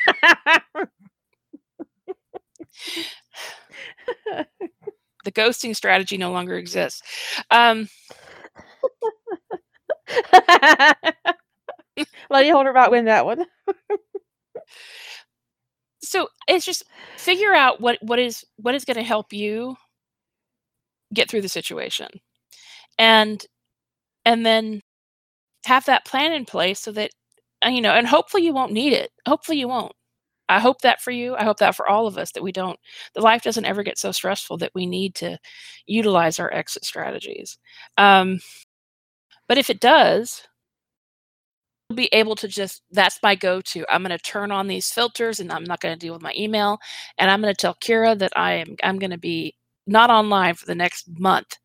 And that way there's somebody who knows and somebody who is you know and in terms of my website i can say kira you got an admin account deal with deal with people Deal with fucking jetpack. Which is what she really means. that's what i really mean there were days when i swear my will to live was destroyed by jetpack i was like i cannot deal with one more thing and i log in it's like there's a jetpack update pending and i'm like no. Fuck you, jetpack. I Fuck can't. I can't. I can't. It would just be. Would just be that one thing. One thing too many. It would be jetpack. It'd be it. The jetpack would be the has been the straw that broke the camel's back on more than one day. Um. Fucking jetpack. So figure out what that what it is that you need to do to make yourself better, and honestly, hit the button before it becomes catastrophic. Give give yourself the space to step back. And if you're somebody who I know like one of the most stressful situations a writer can be in in fandom is somebody who regularly publish posts on a whip. Like their post every week or every month or every Sunday at 10 p.m. they put up the next chapter. Okay. That can be one of the most stressful positions to be in because when you don't post, you know what you're going to get. You know what you're going to get you're going to and and sometimes and sometimes you push yourself to write and finish that chapter and post it just so you don't have to deal with the 50 emails where are you? Why you didn't you post? And there'd be the supportive ones too the people phrasing it supportive you i know you i saw you didn't post i hope everything's okay. But honestly at that moment that supportive email feels the same even though it's not intended the same as the person who says why didn't you post? Because it's just a reminder that you didn't post even though the It's person definitely gonna feel the same. yeah, and even though the person did not mean to come to put you in that position or to make you feel that way, it that's the way it feels. So you know you're sitting there going, I need to be dealing with these funeral arrangements. Okay, this is actually an example that I know of. I need to be dealing with these funeral arrangements, but I know if I don't post, I'm going to have 50 emails in the morning bitching at me about it. So I who I need to be dealing with my emotions, but I'm going to write instead and then and then i'm going to put it up so i don't have to deal with what people have to say and then i'm going to feel shitty about that chapter later because i wasn't in the right frame of mind to be writing that chapter and y'all just honestly being a being a regular poster work in progress writer is a very stressful position to be in if you ever need to have a reset. So honestly That's I, a whole lot of note from me, y'all. That's one of the That's a reasons why whole I- lot of note. that's one of the reasons why I don't do it because I have sat there with more than one writer like that who's a regular updater, right? Who's in tears because they just can't. They just can't. And they don't want to deal with the fallout when it's not there when people expect it. And it's one of the reasons why I don't post work in progress. Um, but if that's you, if you want to post that way, and I'm not saying don't post that way, I'm saying if it's you and you want to post that way, um, you need to figure out what your what your coping strategy is for when life is too much because it will happen. It happens to all of us. And the coping strategy can't be write so that I don't get harassed because that will make you hate writing. And fandom. And maybe your strategy is that your comments are always modded. There are some authors on um, on uh, AO3 now who their comments are always moderated. And what they do is they just don't deal with their comment section until they feel like they can deal with it. And then they just like even when they're back to posting regularly, they don't go back and look at the old comments until they're ready to handle the shitty things people might have said. And it's just know you got to know what the pitfalls are of your writing style and how you approach it, right? Because there are there are pitfalls to all of it, right? Every kind there's pitfalls. Um, and figure out I think some people post on that work in process schedule because they use it as motivation, right? Mhm. Um, It's part of I'm their gonna go on record and say that I don't think that's healthy. yeah, they're using they're using pressure from other people to motivate them. And I think you pay for it eventually. Mhm. Whether it's a year from now or 5 years from now or hell 10 years from now, you're going to pay for it. Investing um your I mean, I, I think whenever you set yourself up to have others motivate and validate you, you're creating a position where those same people can destroy you. I actually think it's healthier to be the casual work in progress writer who posts whenever they feel like it. People don't have any expectation than somebody who's a regular poster because, like I said, it's those are always the ones I I back in the day I wound up in private chats with trying to calm them down because they couldn't deal with the pressure anymore. Um, it is a terrible position to be in, and some people it it may even be that it's not motivation, but they just consider it like it's part of their good writing habit, right? Like they write during the week, and whatever they've written during the week that gets posted on Sunday. I actually know a few writers like that. Whatever they write gets posted on Sunday, and they usually are very linear about what they're working on. So they only have one or two works in progress at a time. Um, the thing is that then that's fine. The thing is, it, it does put them in a vulnerable position because what happens when they can't when they can't write anything? Literally can't, right? There's ten people in the house, you know, because of of a death in the family, or or they're stuck they're stuck overseas because they've been in quarantine because of coronavirus. We actually had somebody write that that they were um, I don't remember the context, but they'd been put in quarantine, and they were Yeah. And they're apparently using the podcast to entertain them. oh that's right, the podcast. They were downloading. they were trying to find something, and they're downloading you know all these hour, hours of podcasts or something so that they would have it for entertainment while they were in quarantine. Like okay, so I mean that's a thing. That's a thing. You might find gonna come out of she's gonna come out of quarantine hating us. right. I never want to hear those bitches again.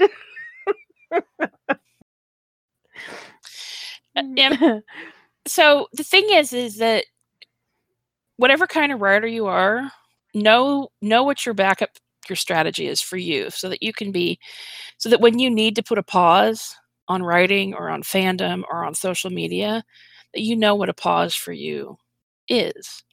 You know what that looks like in a way that you don't regret later because there's nothing that will compound the fact that you needed a pause and make it worse th- than the situation that caused it than you know the fact that you handled something shitty and you feel bad about it for eternity.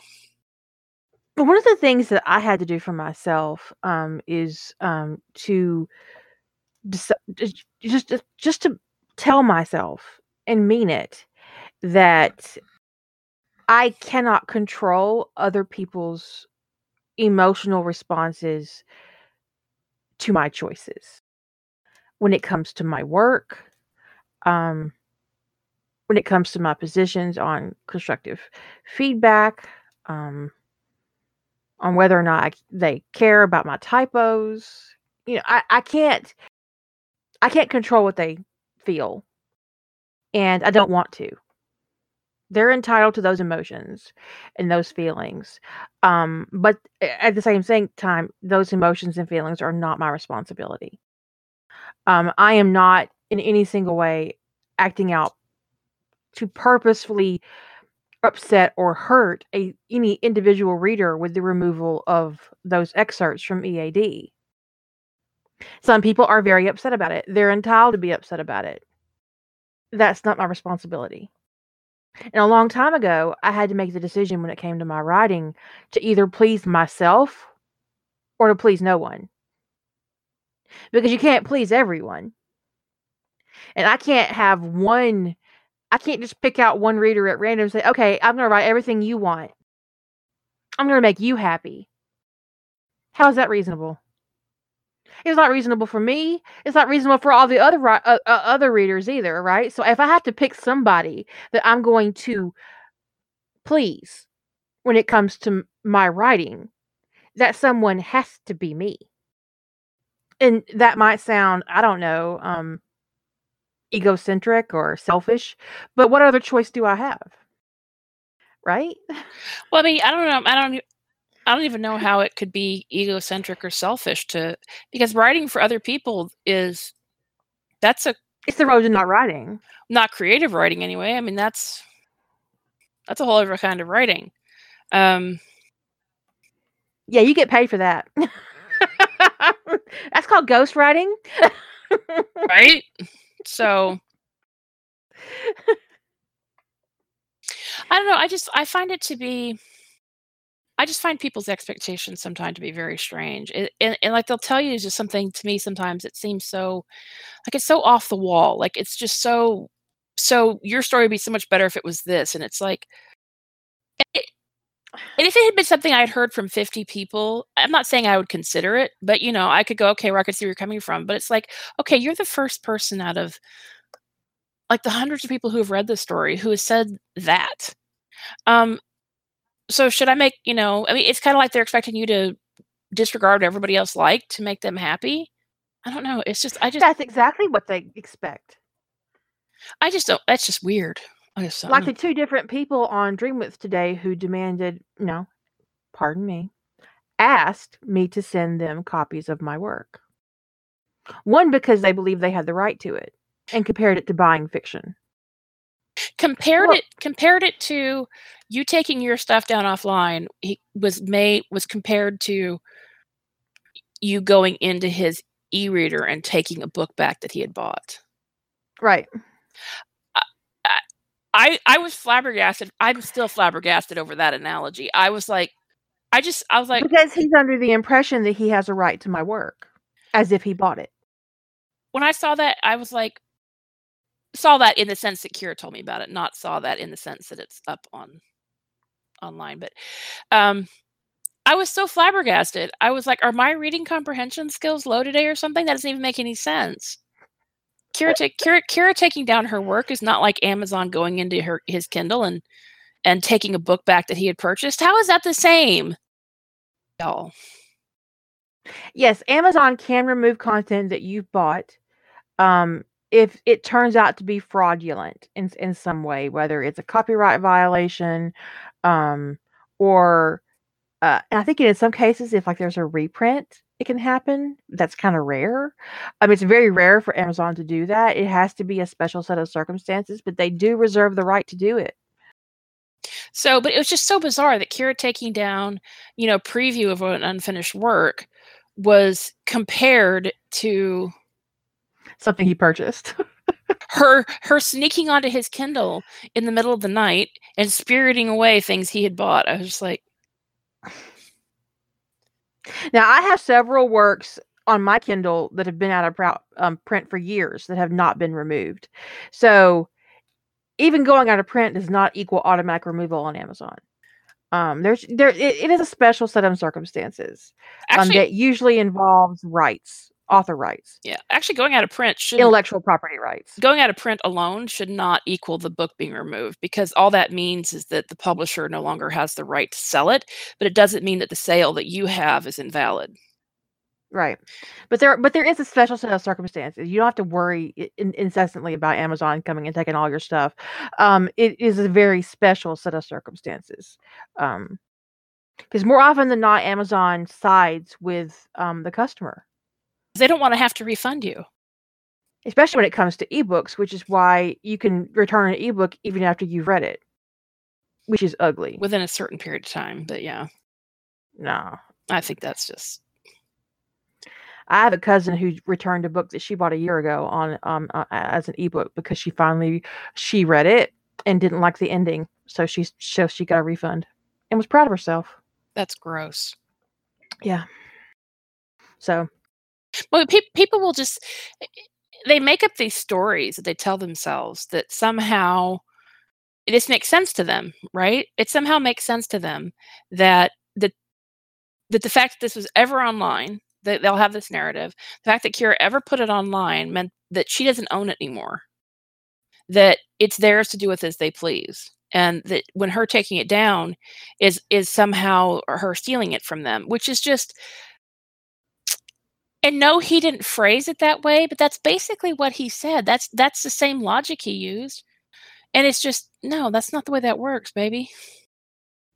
So I think it's just important to know what your limits are. And sometimes if you can't bear to have the funny thing is I told my sister about everything that was going on. I read her a bunch of stuff. I read her some threads. I read her I read her an entire obnoxious um I read her an entire obnoxious thread on Facebook as a matter of fact. I read it to her. And she said so she the big one. yeah, yeah, well, not not the big big one, not Mm. the one on the file share group, but but the one that actually caused the problem. Um, so I read it to her, and she's just sitting there and she's she's playing her game while she's listening. She occasionally asks me a question, and then she goes, "So she took all her work down, right?" And I said, "Well, no, not all of it. She just took down her works in progress." She goes, well, "I'd have taken it all down. I wouldn't have wanted those people to ever set eyes on anything I had ever written ever again." She said, "They don't deserve to read it." I was like, Tell y'all that one's full of spite. You're lucky she doesn't write fan fiction. one person would have pissed her off, and she'd have- she'd have she'd have literally she would have she'd have she'd have salt and burned the entire world because one person pissed her off. but it wasn't just one person, for the record. No, Um, there's one person in particular, but not just one person. One person had the power to open the door to cause the problem that a bunch of people participated in. So in a way, it was one person. Yeah. If you get a little, you got to be careful about. You got a little bit of power. What you do with it. Inciting a mob is the wrong thing to do with your power. Just saying. Like ever. Yeah, I mean, if it had been her sister, it would have just been Germany, would it? Oh. She'd have banned the entire EU. She'd she'd have found a way to take all the people she likes to Mars, and she'd have banned the planet Earth. She'd have been like, no. Speaking of, I started. I'm in the middle of chapter three of, of- of, my Mars of of my Mars book. I'm really excited about it. And that's the thing. Sometimes your reset is focus on something that has absolutely nothing to do with the thing that's pissing you off. You know, if the NCIS fandom is driving you absolutely bonkers, go write a Hobbit fic. You know, sometimes you just if if people are are just giving you too much grief about a story that has, you know, certain thematic elements or whatever, you just can't deal with one more person asking you when it's going to get updated go work on something in a different fandom or with a different theme or that doesn't remind you in any way shape or form the thing that is upsetting you because the last thing you ever want to do is open up your work and hate it just for the fact that it exists which is where I currently am with um with all the world. Which honestly, when I was writing it, I thought to myself, this is actually one of the best things I've ever written for Harry Potter. And now I don't even want to look at it. that's just too bad that's just such a shame I mean, I feel like it was really one of the best things I'd ever written for Harry Potter. I mean, and it was just like I mean, everybody has their favorites, right? And and I, that was fast becoming my favorite. And now I don't even want to look at it. They they ruined War Porridge for me, guys. that's just a crying fucking shame dude I know. So I'm writing um I'm I'm I'm writing uh gay erotica in space.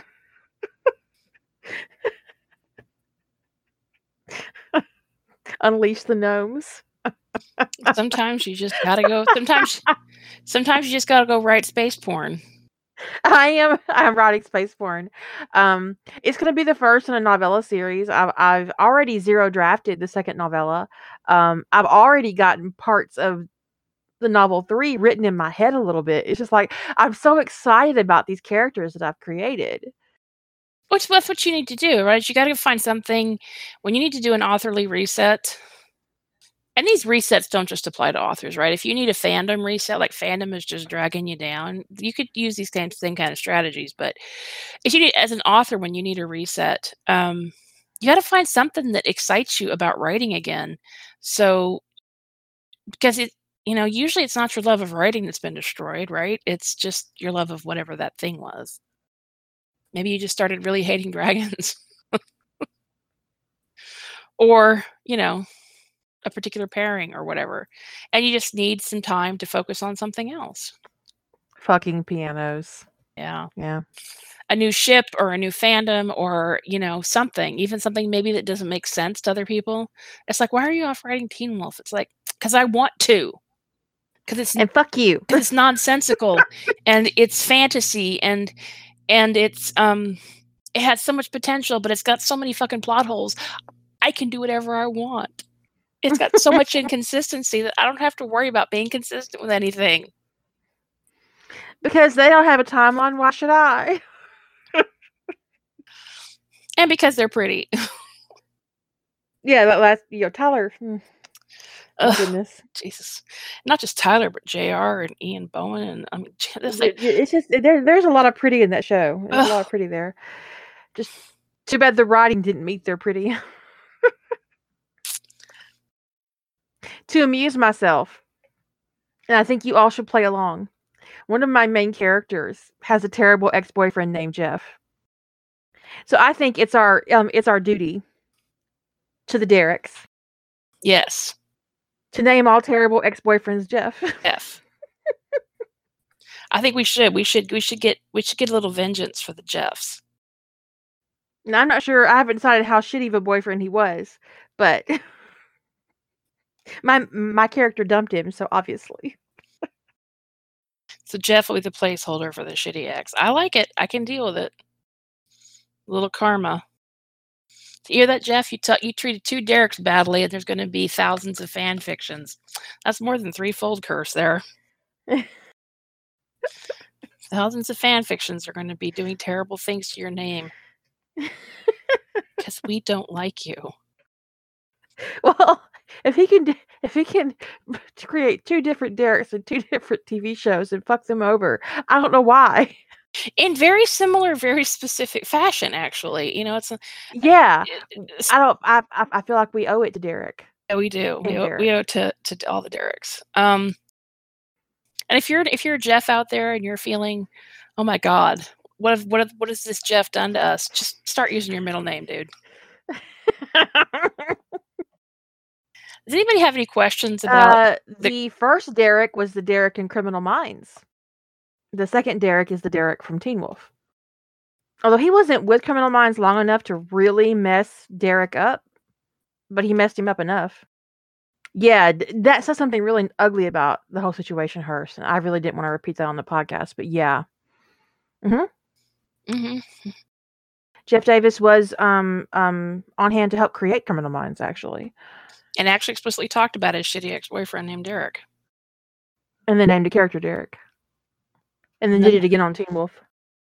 Well, I think it boils down to kind of obsession. Yeah. Yeah. But we're, what we're going to do is revenge. Don't get mixed up. Spite. It's just spite. I don't have the energy for revenge, but I'm always down for doing anything. Low low low low maintenance spite is my jam. Don't use his whole name, just Jeff. Just Jeff. Give him give him terrible last names. If you have if you, if you have two obnoxious ex boyfriends in the story, one of them can be named Davis. I don't even know what a spite emoji would look like. I'll have to think about it. Yeah, that's an interesting question. We already have a peep one. Peep, peep, motherfucker. Although when I first dropped it, I came precariously close to renaming it Yippee Ki motherfucker, but that's because someone said it reminded them. I, I don't understand why of John McClane. I like, how does that remind you of John McClane? I don't know, but it got me really tickled. That's what they're thinking. Um, okay. Just a song. That's that. That's what you come in with. That's what you de-lurk for. I'm hundred percent on board that. where, where is it? That's great. There probably sh- if the spite emoji should probably be some form of cat. That's probably true. I've never. Because cats, cats are, yeah, because cats are spiteful as fuck. They really are. They'll look, they'll look you right in the face and knock a just- v- and knock a vase over deliberately. It's like, and you know I'm watching. See, a dog at least would wait till you weren't there.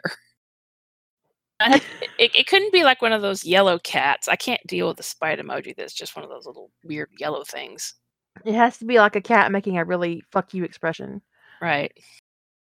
I shall invest myself in finding one that wor- that is perfect. The spite emoji. Aw, that is just adorable. We will have a server spite emoji. But you know, seriously, low energy spite is is where is, is most of the time I don't have the energy for a well thought out revenge campaign. I have to be really pissed off for that. I tell you, most people aren't worth but that this is low time. energy. It is low energy. Just whenever you have a really dis- disrespectful, terrible, obsessive boyfriend, ex-boyfriend in the background of your character, just name them Jeff or Davis, Or but not both. Right. Or like so, you know, you could do like a Davis Jeffries or something. Or Jeff Davids, Right.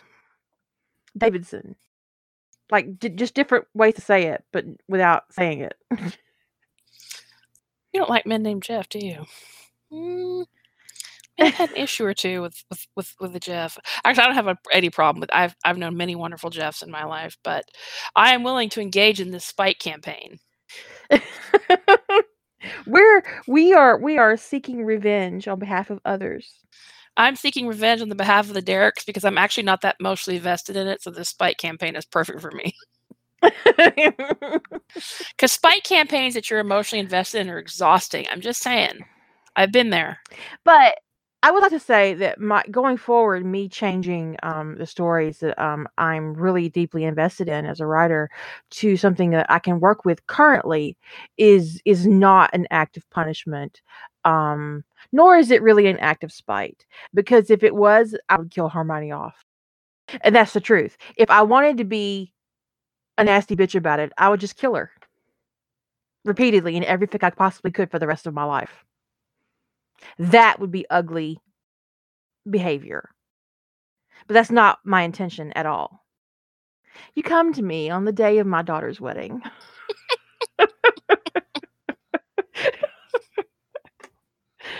I buried my grandmama on that. but rug. just rewriting something to suit myself to make myself happy isn't punishment. Cuz it's not about anybody but me. Me, me, me. I am after all me. you are you. And the thing is, the people who are just were just like so broken up that, That that's a quote from a movie. I wasn't being a snot. but the people who are after who, all me. did, did, did you ever watch Working Girl? yeah. But when Sigourney Weaver's in there, and I am after all me. Bro, me. She's talking to Melanie Griffith's character about Harrison Ford's character proposing to her. And she's listing off all the ways that she thinks this proposal is coming when actually he's like actively trying to think of a way to dump her, but she doesn't know that yet. Um and uh she ends it with I am after all me. It's fantastic. Go ahead now. Well, whatever you were going to say. I hope you remember because I don't. No. my brain is Oh no. I, I had a brain skip. No, um, there's something about oh about uh, some a couple people were just heartbroken at the idea. I mean, heartbroken, like I've said it before that uh, there are people there were people in that group that were that made me uncomfortable with the investment they had in my work. Yeah. But the people who are acting just heartbroken, like they will not be able to endure with a pairing change. Like they'll get the story, but it's going to be whatever it's going to be. It might be Draco Harry, it might be Harry, uh, Harry Faye, or Harry um, Daphne, or whatever. The, the idea of a pairing change is just it, it's the worst thing they can possibly imagine. I just want to go. I mean, Really, if this is the most terrible thing that ever happens to you in your life, then you live a blessed life. but the fact that they couldn't possibly enjoy that story if it wasn't harmony it's just like really? Really? You guys your your your deep investment in a single pairing and a single fandom is unhealthy. Get off the internet and go take a walk. That's my advice. Because honestly if a pairing change could totally just i mean it's possible. It is possible that a story i loved could have a pairing change could be like whoa what? But it wouldn't be just because um it wouldn't just be because like I, I i couldn't bear to see the person with somebody else. It might be because the pairing just doesn't fit right?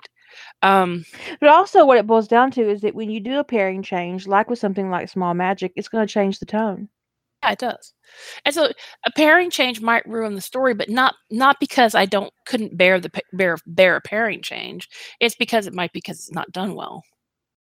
Um, it's like I talked about that story with the author. I'm reading it, and you know the author has there's an author note down in the you know asking about a poll about what the pairing is going to be. Except I thought the pairing was already set because by the time I'm reading it, there's already a pairing tag, and uh, the, the chemistry was there and then they just decided they couldn't r- and write that pairing they needed to stick with their otp so left all that chemistry in and then just suddenly went the other way. It was like it was like whiplash. So it did ruin my enjoyment of the story because it just didn't make sense. But if a writer who i like their work writes a char- pairing that i'm that's not typical for me I'm like, okay, I'll I'll give it a try. Doesn't mean I'll enjoy it, but I'll give it a try.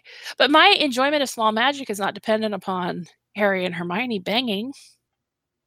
Which they never do in the story, but yeah, I get your point. I think that the small magic that that, that currently exists on my on my hard drive is a, is a little softer than it will be with a with a pairing change. I Could see that.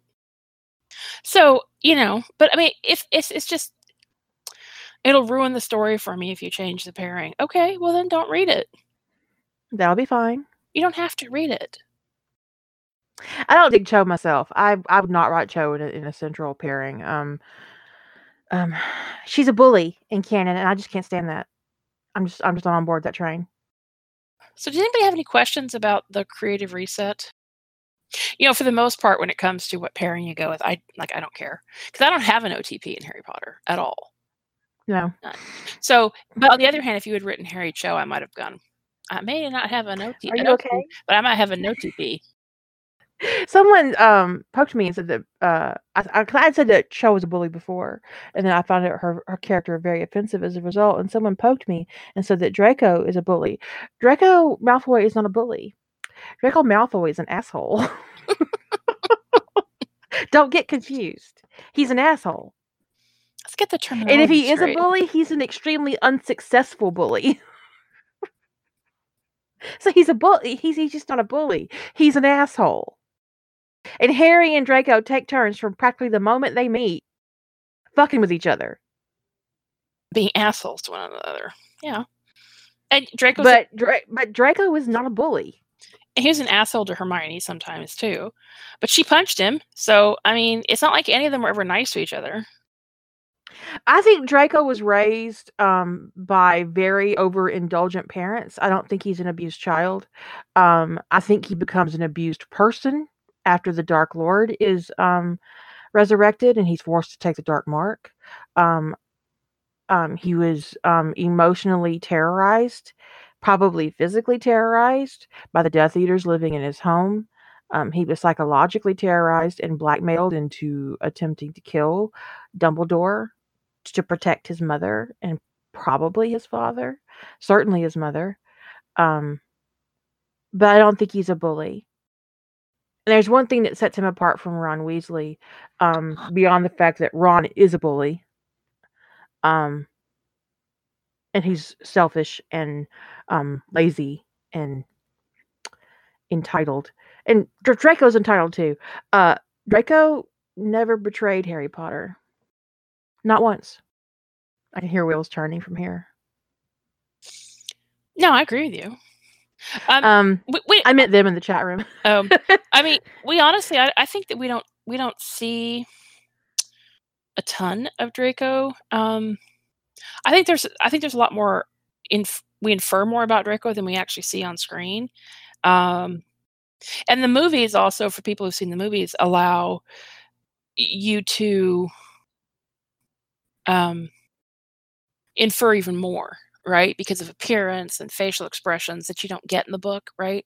Like you can infer things about, like Draco will appear in a scene visually um, that he has no dialogue for in the book, and you infer things based upon his facial expression that uh, wouldn't didn't exist in the book. So, um, but anyway, so there's some. I think there's some of that's perception of the book, but um, Draco was a spoiled. He was a spoiled and entitled. Um, But honestly, in, in terms of bullying behavior, Ron Ron met that standard long way more than Draco did. Absolutely. But I think the best example of a bully in Harry Potter is is um, a very successful bully would be Cho Chang. Um, she made Luna's life miserable, and I think her behavior actually made Luna's behavior worse. The worse they treated her in her house, the more Luna lost herself in her own mind to protect herself. Well, Draco's behavior, um, his racist language, his disrespect of Hagrid, um, how he treats the situation with Buckbeak, that all goes back to the entitlement that his father has instilled into him. Draco is a product of his upbringing just as much as Ron Weasley is, and Draco pays for it, and Ron never does. Unless you count the part where, you know, his brother died, which means that it, it, I don't think that uh, I don't think that equates because that wasn't a personal punishment for him, was it? Yeah, that's Fred paying for it, yeah. But Ron betrayed Harry Potter repeatedly. Because betrayal requires trust and friendship, at the very least, at the minimum. Yeah, you can't ever tell me that Harry ever trusted Draco and Canon. So betrayal was impossible. Even when he was at his most dickish. yeah, Ron got the participation trophy in the shape of Hermione Granger. Um, but anyways, we've already had that podcast more than once. Did anybody have any questions about the creative reset? Um, I think the point. I think it really boils down to creating boundaries. Yeah, it- no, you're going to probably need it eventually if you haven't run into needing it thus far. That's great, but I will say that's a ticking clock. Um, we all need it eventually. Sometimes just for just simple life stresses, and it's okay. Little things can get to be too much. You know, it's just a job change, right? There'd be people who've needed a a um a creative reset because just because they change jobs, a job change is im- immensely stressful. Um, But the little things add up. That's like adding a cup full of water to a bucket. Eventually, you're going to, if, if you keep adding cups of water to that bucket, it's going to overflow. Even if it takes you forever to do it, you are going to overflow that bucket. And then you're going to have to deal with the consequences and the mess. Yeah, absolutely. So know that if, if you haven't ever needed the reset, or maybe you did need the reset and you didn't give it to yourself. Um, but the thing is, it's okay. It's okay to need that time. It's okay to need um, to take a pause, to take a break, to take whatever it's from, whether it's from um, whether it's from writing in general. If you need to take a break, that's all right. If you need to just take a break from interacting with your readers, that's okay too. Um, but whatever it is, it's okay to give it to yourself. It's okay to take care of yourself. And it is definitely okay to assert ownership over your creative space because it's yours and over the things that you write because they're yours. You may not be able to sell them because you're using copyrighted characters. It doesn't mean it's still not yours. It doesn't mean that you don't own what you wrote.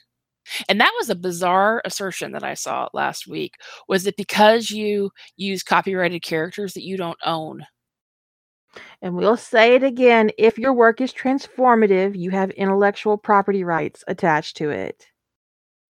Otherwise, And really, my work is entirely transformative. Mhm. I would punch anybody in the mouth who said otherwise. otherwise, if it wasn't transformative, All my work. yeah. But if it wasn't transformative, what it would do is allow an author, if an author could claim, if anybody could claim ownership, if the if the original copyright holder could claim ownership of a transformative work, it would allow them to go in and take the most popular fan fiction out there, take it and put it up as their own work. Right? But they can't. Why? Because it's not legal. And the reason why that has never happened is because it's not legal.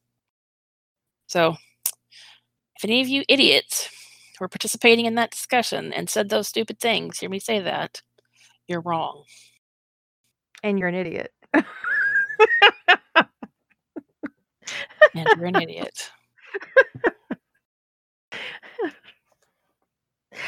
it, it is what it is. Just um just take care of you. It's okay to have the blanket for it. It's okay to have the exit strategy. It's okay to take a pause. It is okay to not respond to your comments. Y'all,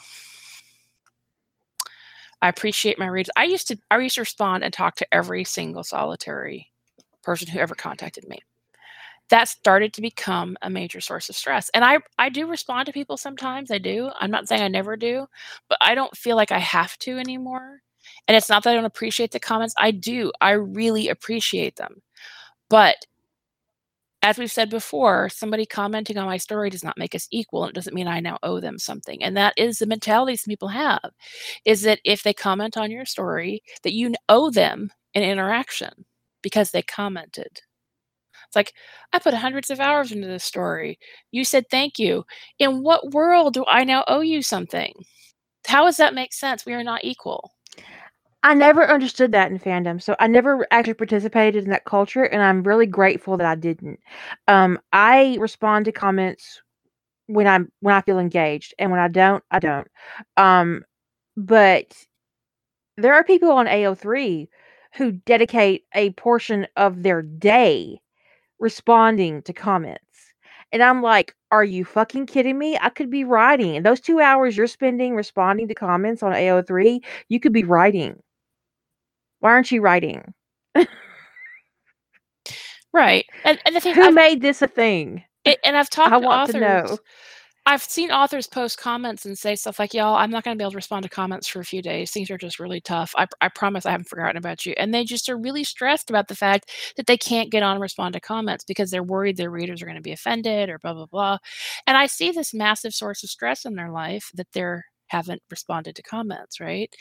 Um, I know an author who getting the story up, it was a major feat. She just she went through the wars getting through the end of this thing and she got it up. And it's like immediately it whatever, you know, people really liked what she put up. It actually liked it better than a lot of things she'd posted. She and I'd been talking behind the scenes. She's like, Oh God, there's already like 20 comments on this story. I was like, Hey, that's great. She's like, and she was depressed that there were 20 comments on her story because she didn't feel like going and talking to 20 people. I'm like, then don't. She says, No, I have to. I'm like, No, you don't.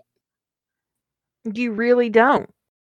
So whatever it is that stresses you out, whatever whatever it is that's putting too much pressure on you, you have the right to take a step back from it. You know, and if you want to keep writing and posting and not respond to comments, do that. If you want to keep writing but you don't want to post, don't post. I mean, I know I was the biggest fic tease in the world for the fact I talked about. Like, there was one year that I wrote like 600,000 words. That was the year I didn't post anything. I was incredibly productive right from a writer perspective that year, but I didn't post anything. I think that was was 2017 I didn't post anything, or 2000. No, it's 2018. Mhm. Not like a single post. That was when people started asking for proof of life. They're like, "Are you okay? Something? It's a site not working? Are you not working? I mean, it's so it's something Oh. broken somewhere. Yeah, Oh, and um, did you fall and go boom? right, which is a very real possibility with me.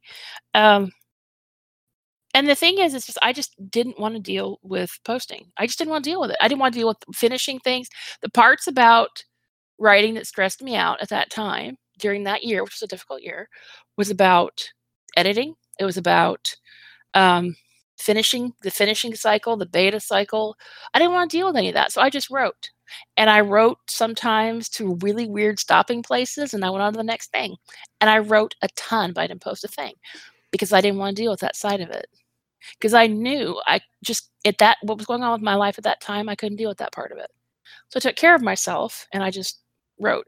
And people call me a fic tease because I mentioned how at one po- podcast how productive I was and how much I'd gotten written, and they said I was a fic tease. And I know they meant it teasingly, so I'm not pointing at anybody. I know they meant it teasingly, but it really wasn't a fic tease to say that I was really productive um, and didn't share anything. Um, I was actually the thing is with everything that was going on in my life that year, my writing was my refuge.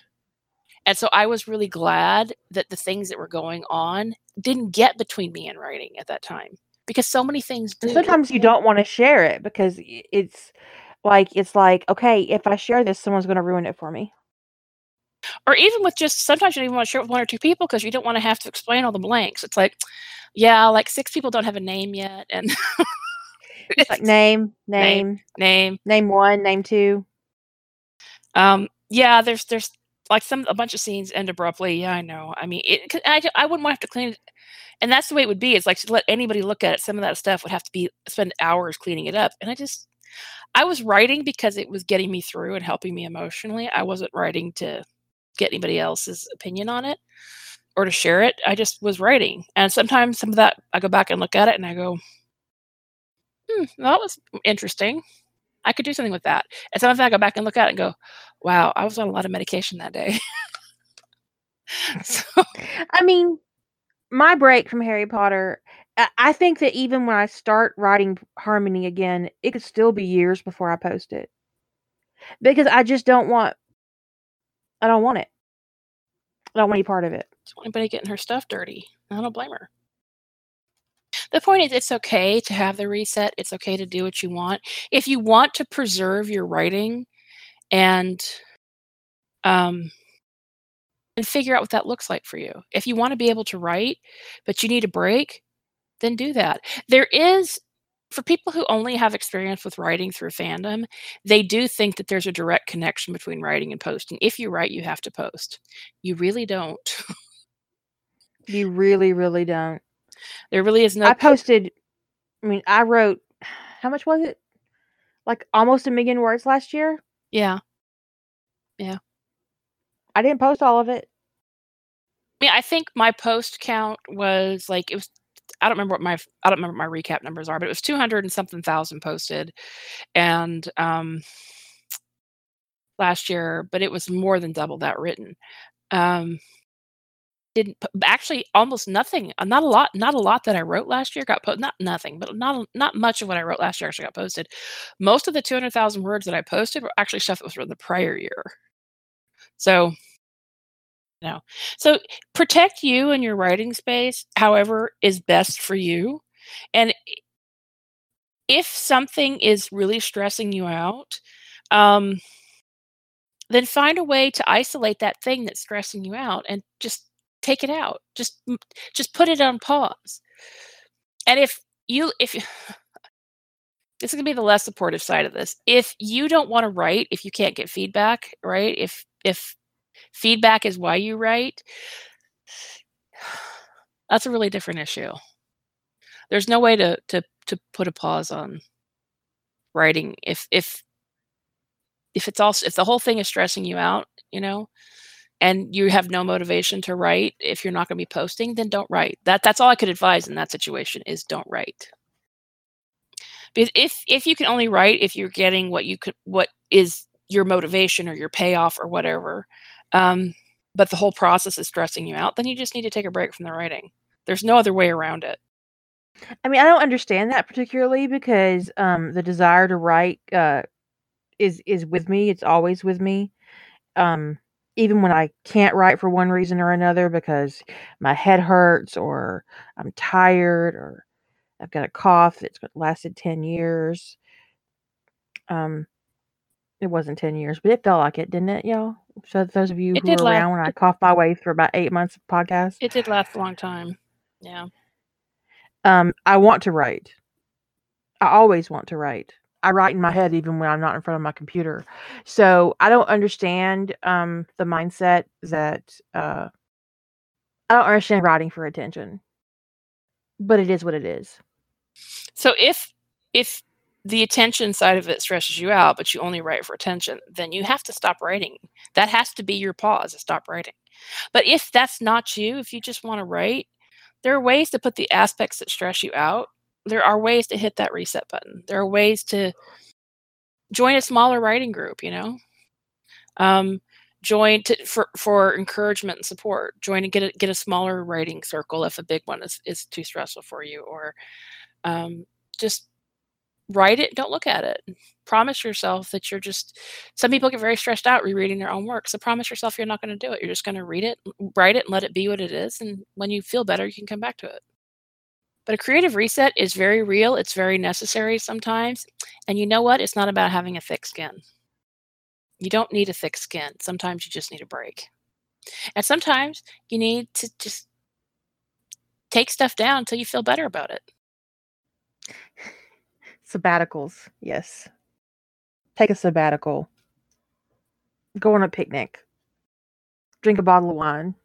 Go spend a few years in Mexico. Set up a masturbation schedule. Just you know, just make yourself feel better. and there's no Wi-Fi in prison. That's right. Although I have a feeling someday there will be.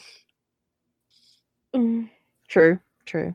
But I, f- I have a feeling that we're gonna have to come up with a new reason not to go to jail because I have a feeling eventually that's gonna get corrected.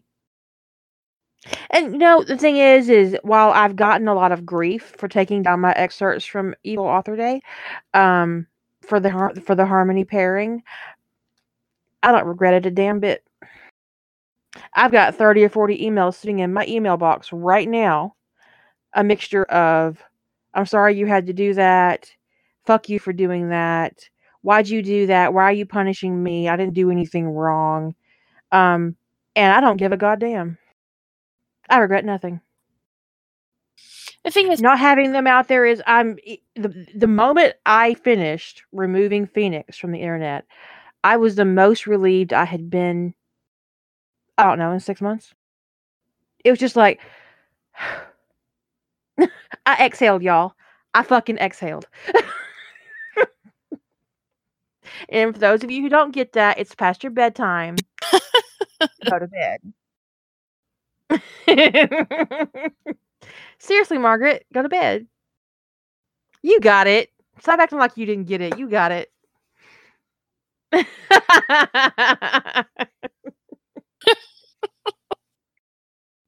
but my but yeah, I did. I was re- I was so relieved and relaxed, and I was like, okay, great. I feel better already. And even you know, I still feel better already, d- despite the upset. the momentary pangs. Oh, I'm I don't have no intention of, ta- of, of taking down my completed works. I don't even care to. I mean, fine, fuck it, whatever. Um, Despite the bizarre accusations that you do that on a regular basis. right, and I never have. Unless you count those, I don't know, 12 hours my site was down when I moved from WordPress to my own domain.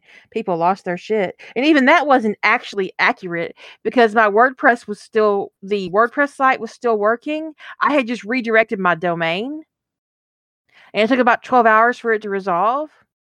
I hope they're not talking about rough trade because if so, the lack of reading comprehend maybe Well, someone did mention at some point about all the world being taken down, and then someone immediately pointed out this was on the this is on the the subsequent thread.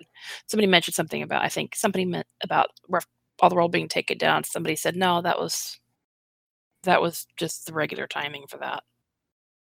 Because rough trade cleans off three times a year so i would think that they that's that's separate and by now you should be used to it or most people who read on rough trade should be used to it and granted we we do get new readers every year and they have to adjust and there is an adjustment period and some whining and some crying carrying on It's like, oh my god, what is going on here? Well, I would never have read on this archive if I it was not an archive. Stop it. It says it on the front dam- damn front page it's not an archive this is not an archive It's like honestly, it's it's not an archive. It's literally on the front page. Really, boo. I'm not, you know what? I'm just, I'm not surprised at all. Anyways, I think that that's enough for the actual podcast. If you guys don't have any questions, and I hope that um, this was beneficial to you and, you, and you're thinking about your own process and your own stress and thinking about your own coping strategies um, going forward. Um, and that you have a fantastic weekend. And I hope that National Oreo Day was was great. I had some lemon Oreos earlier with my coffee. With Oreo list, but you know, other than that, Oh, that's terrible. I know. Say good night, Jilly. Good night, everyone.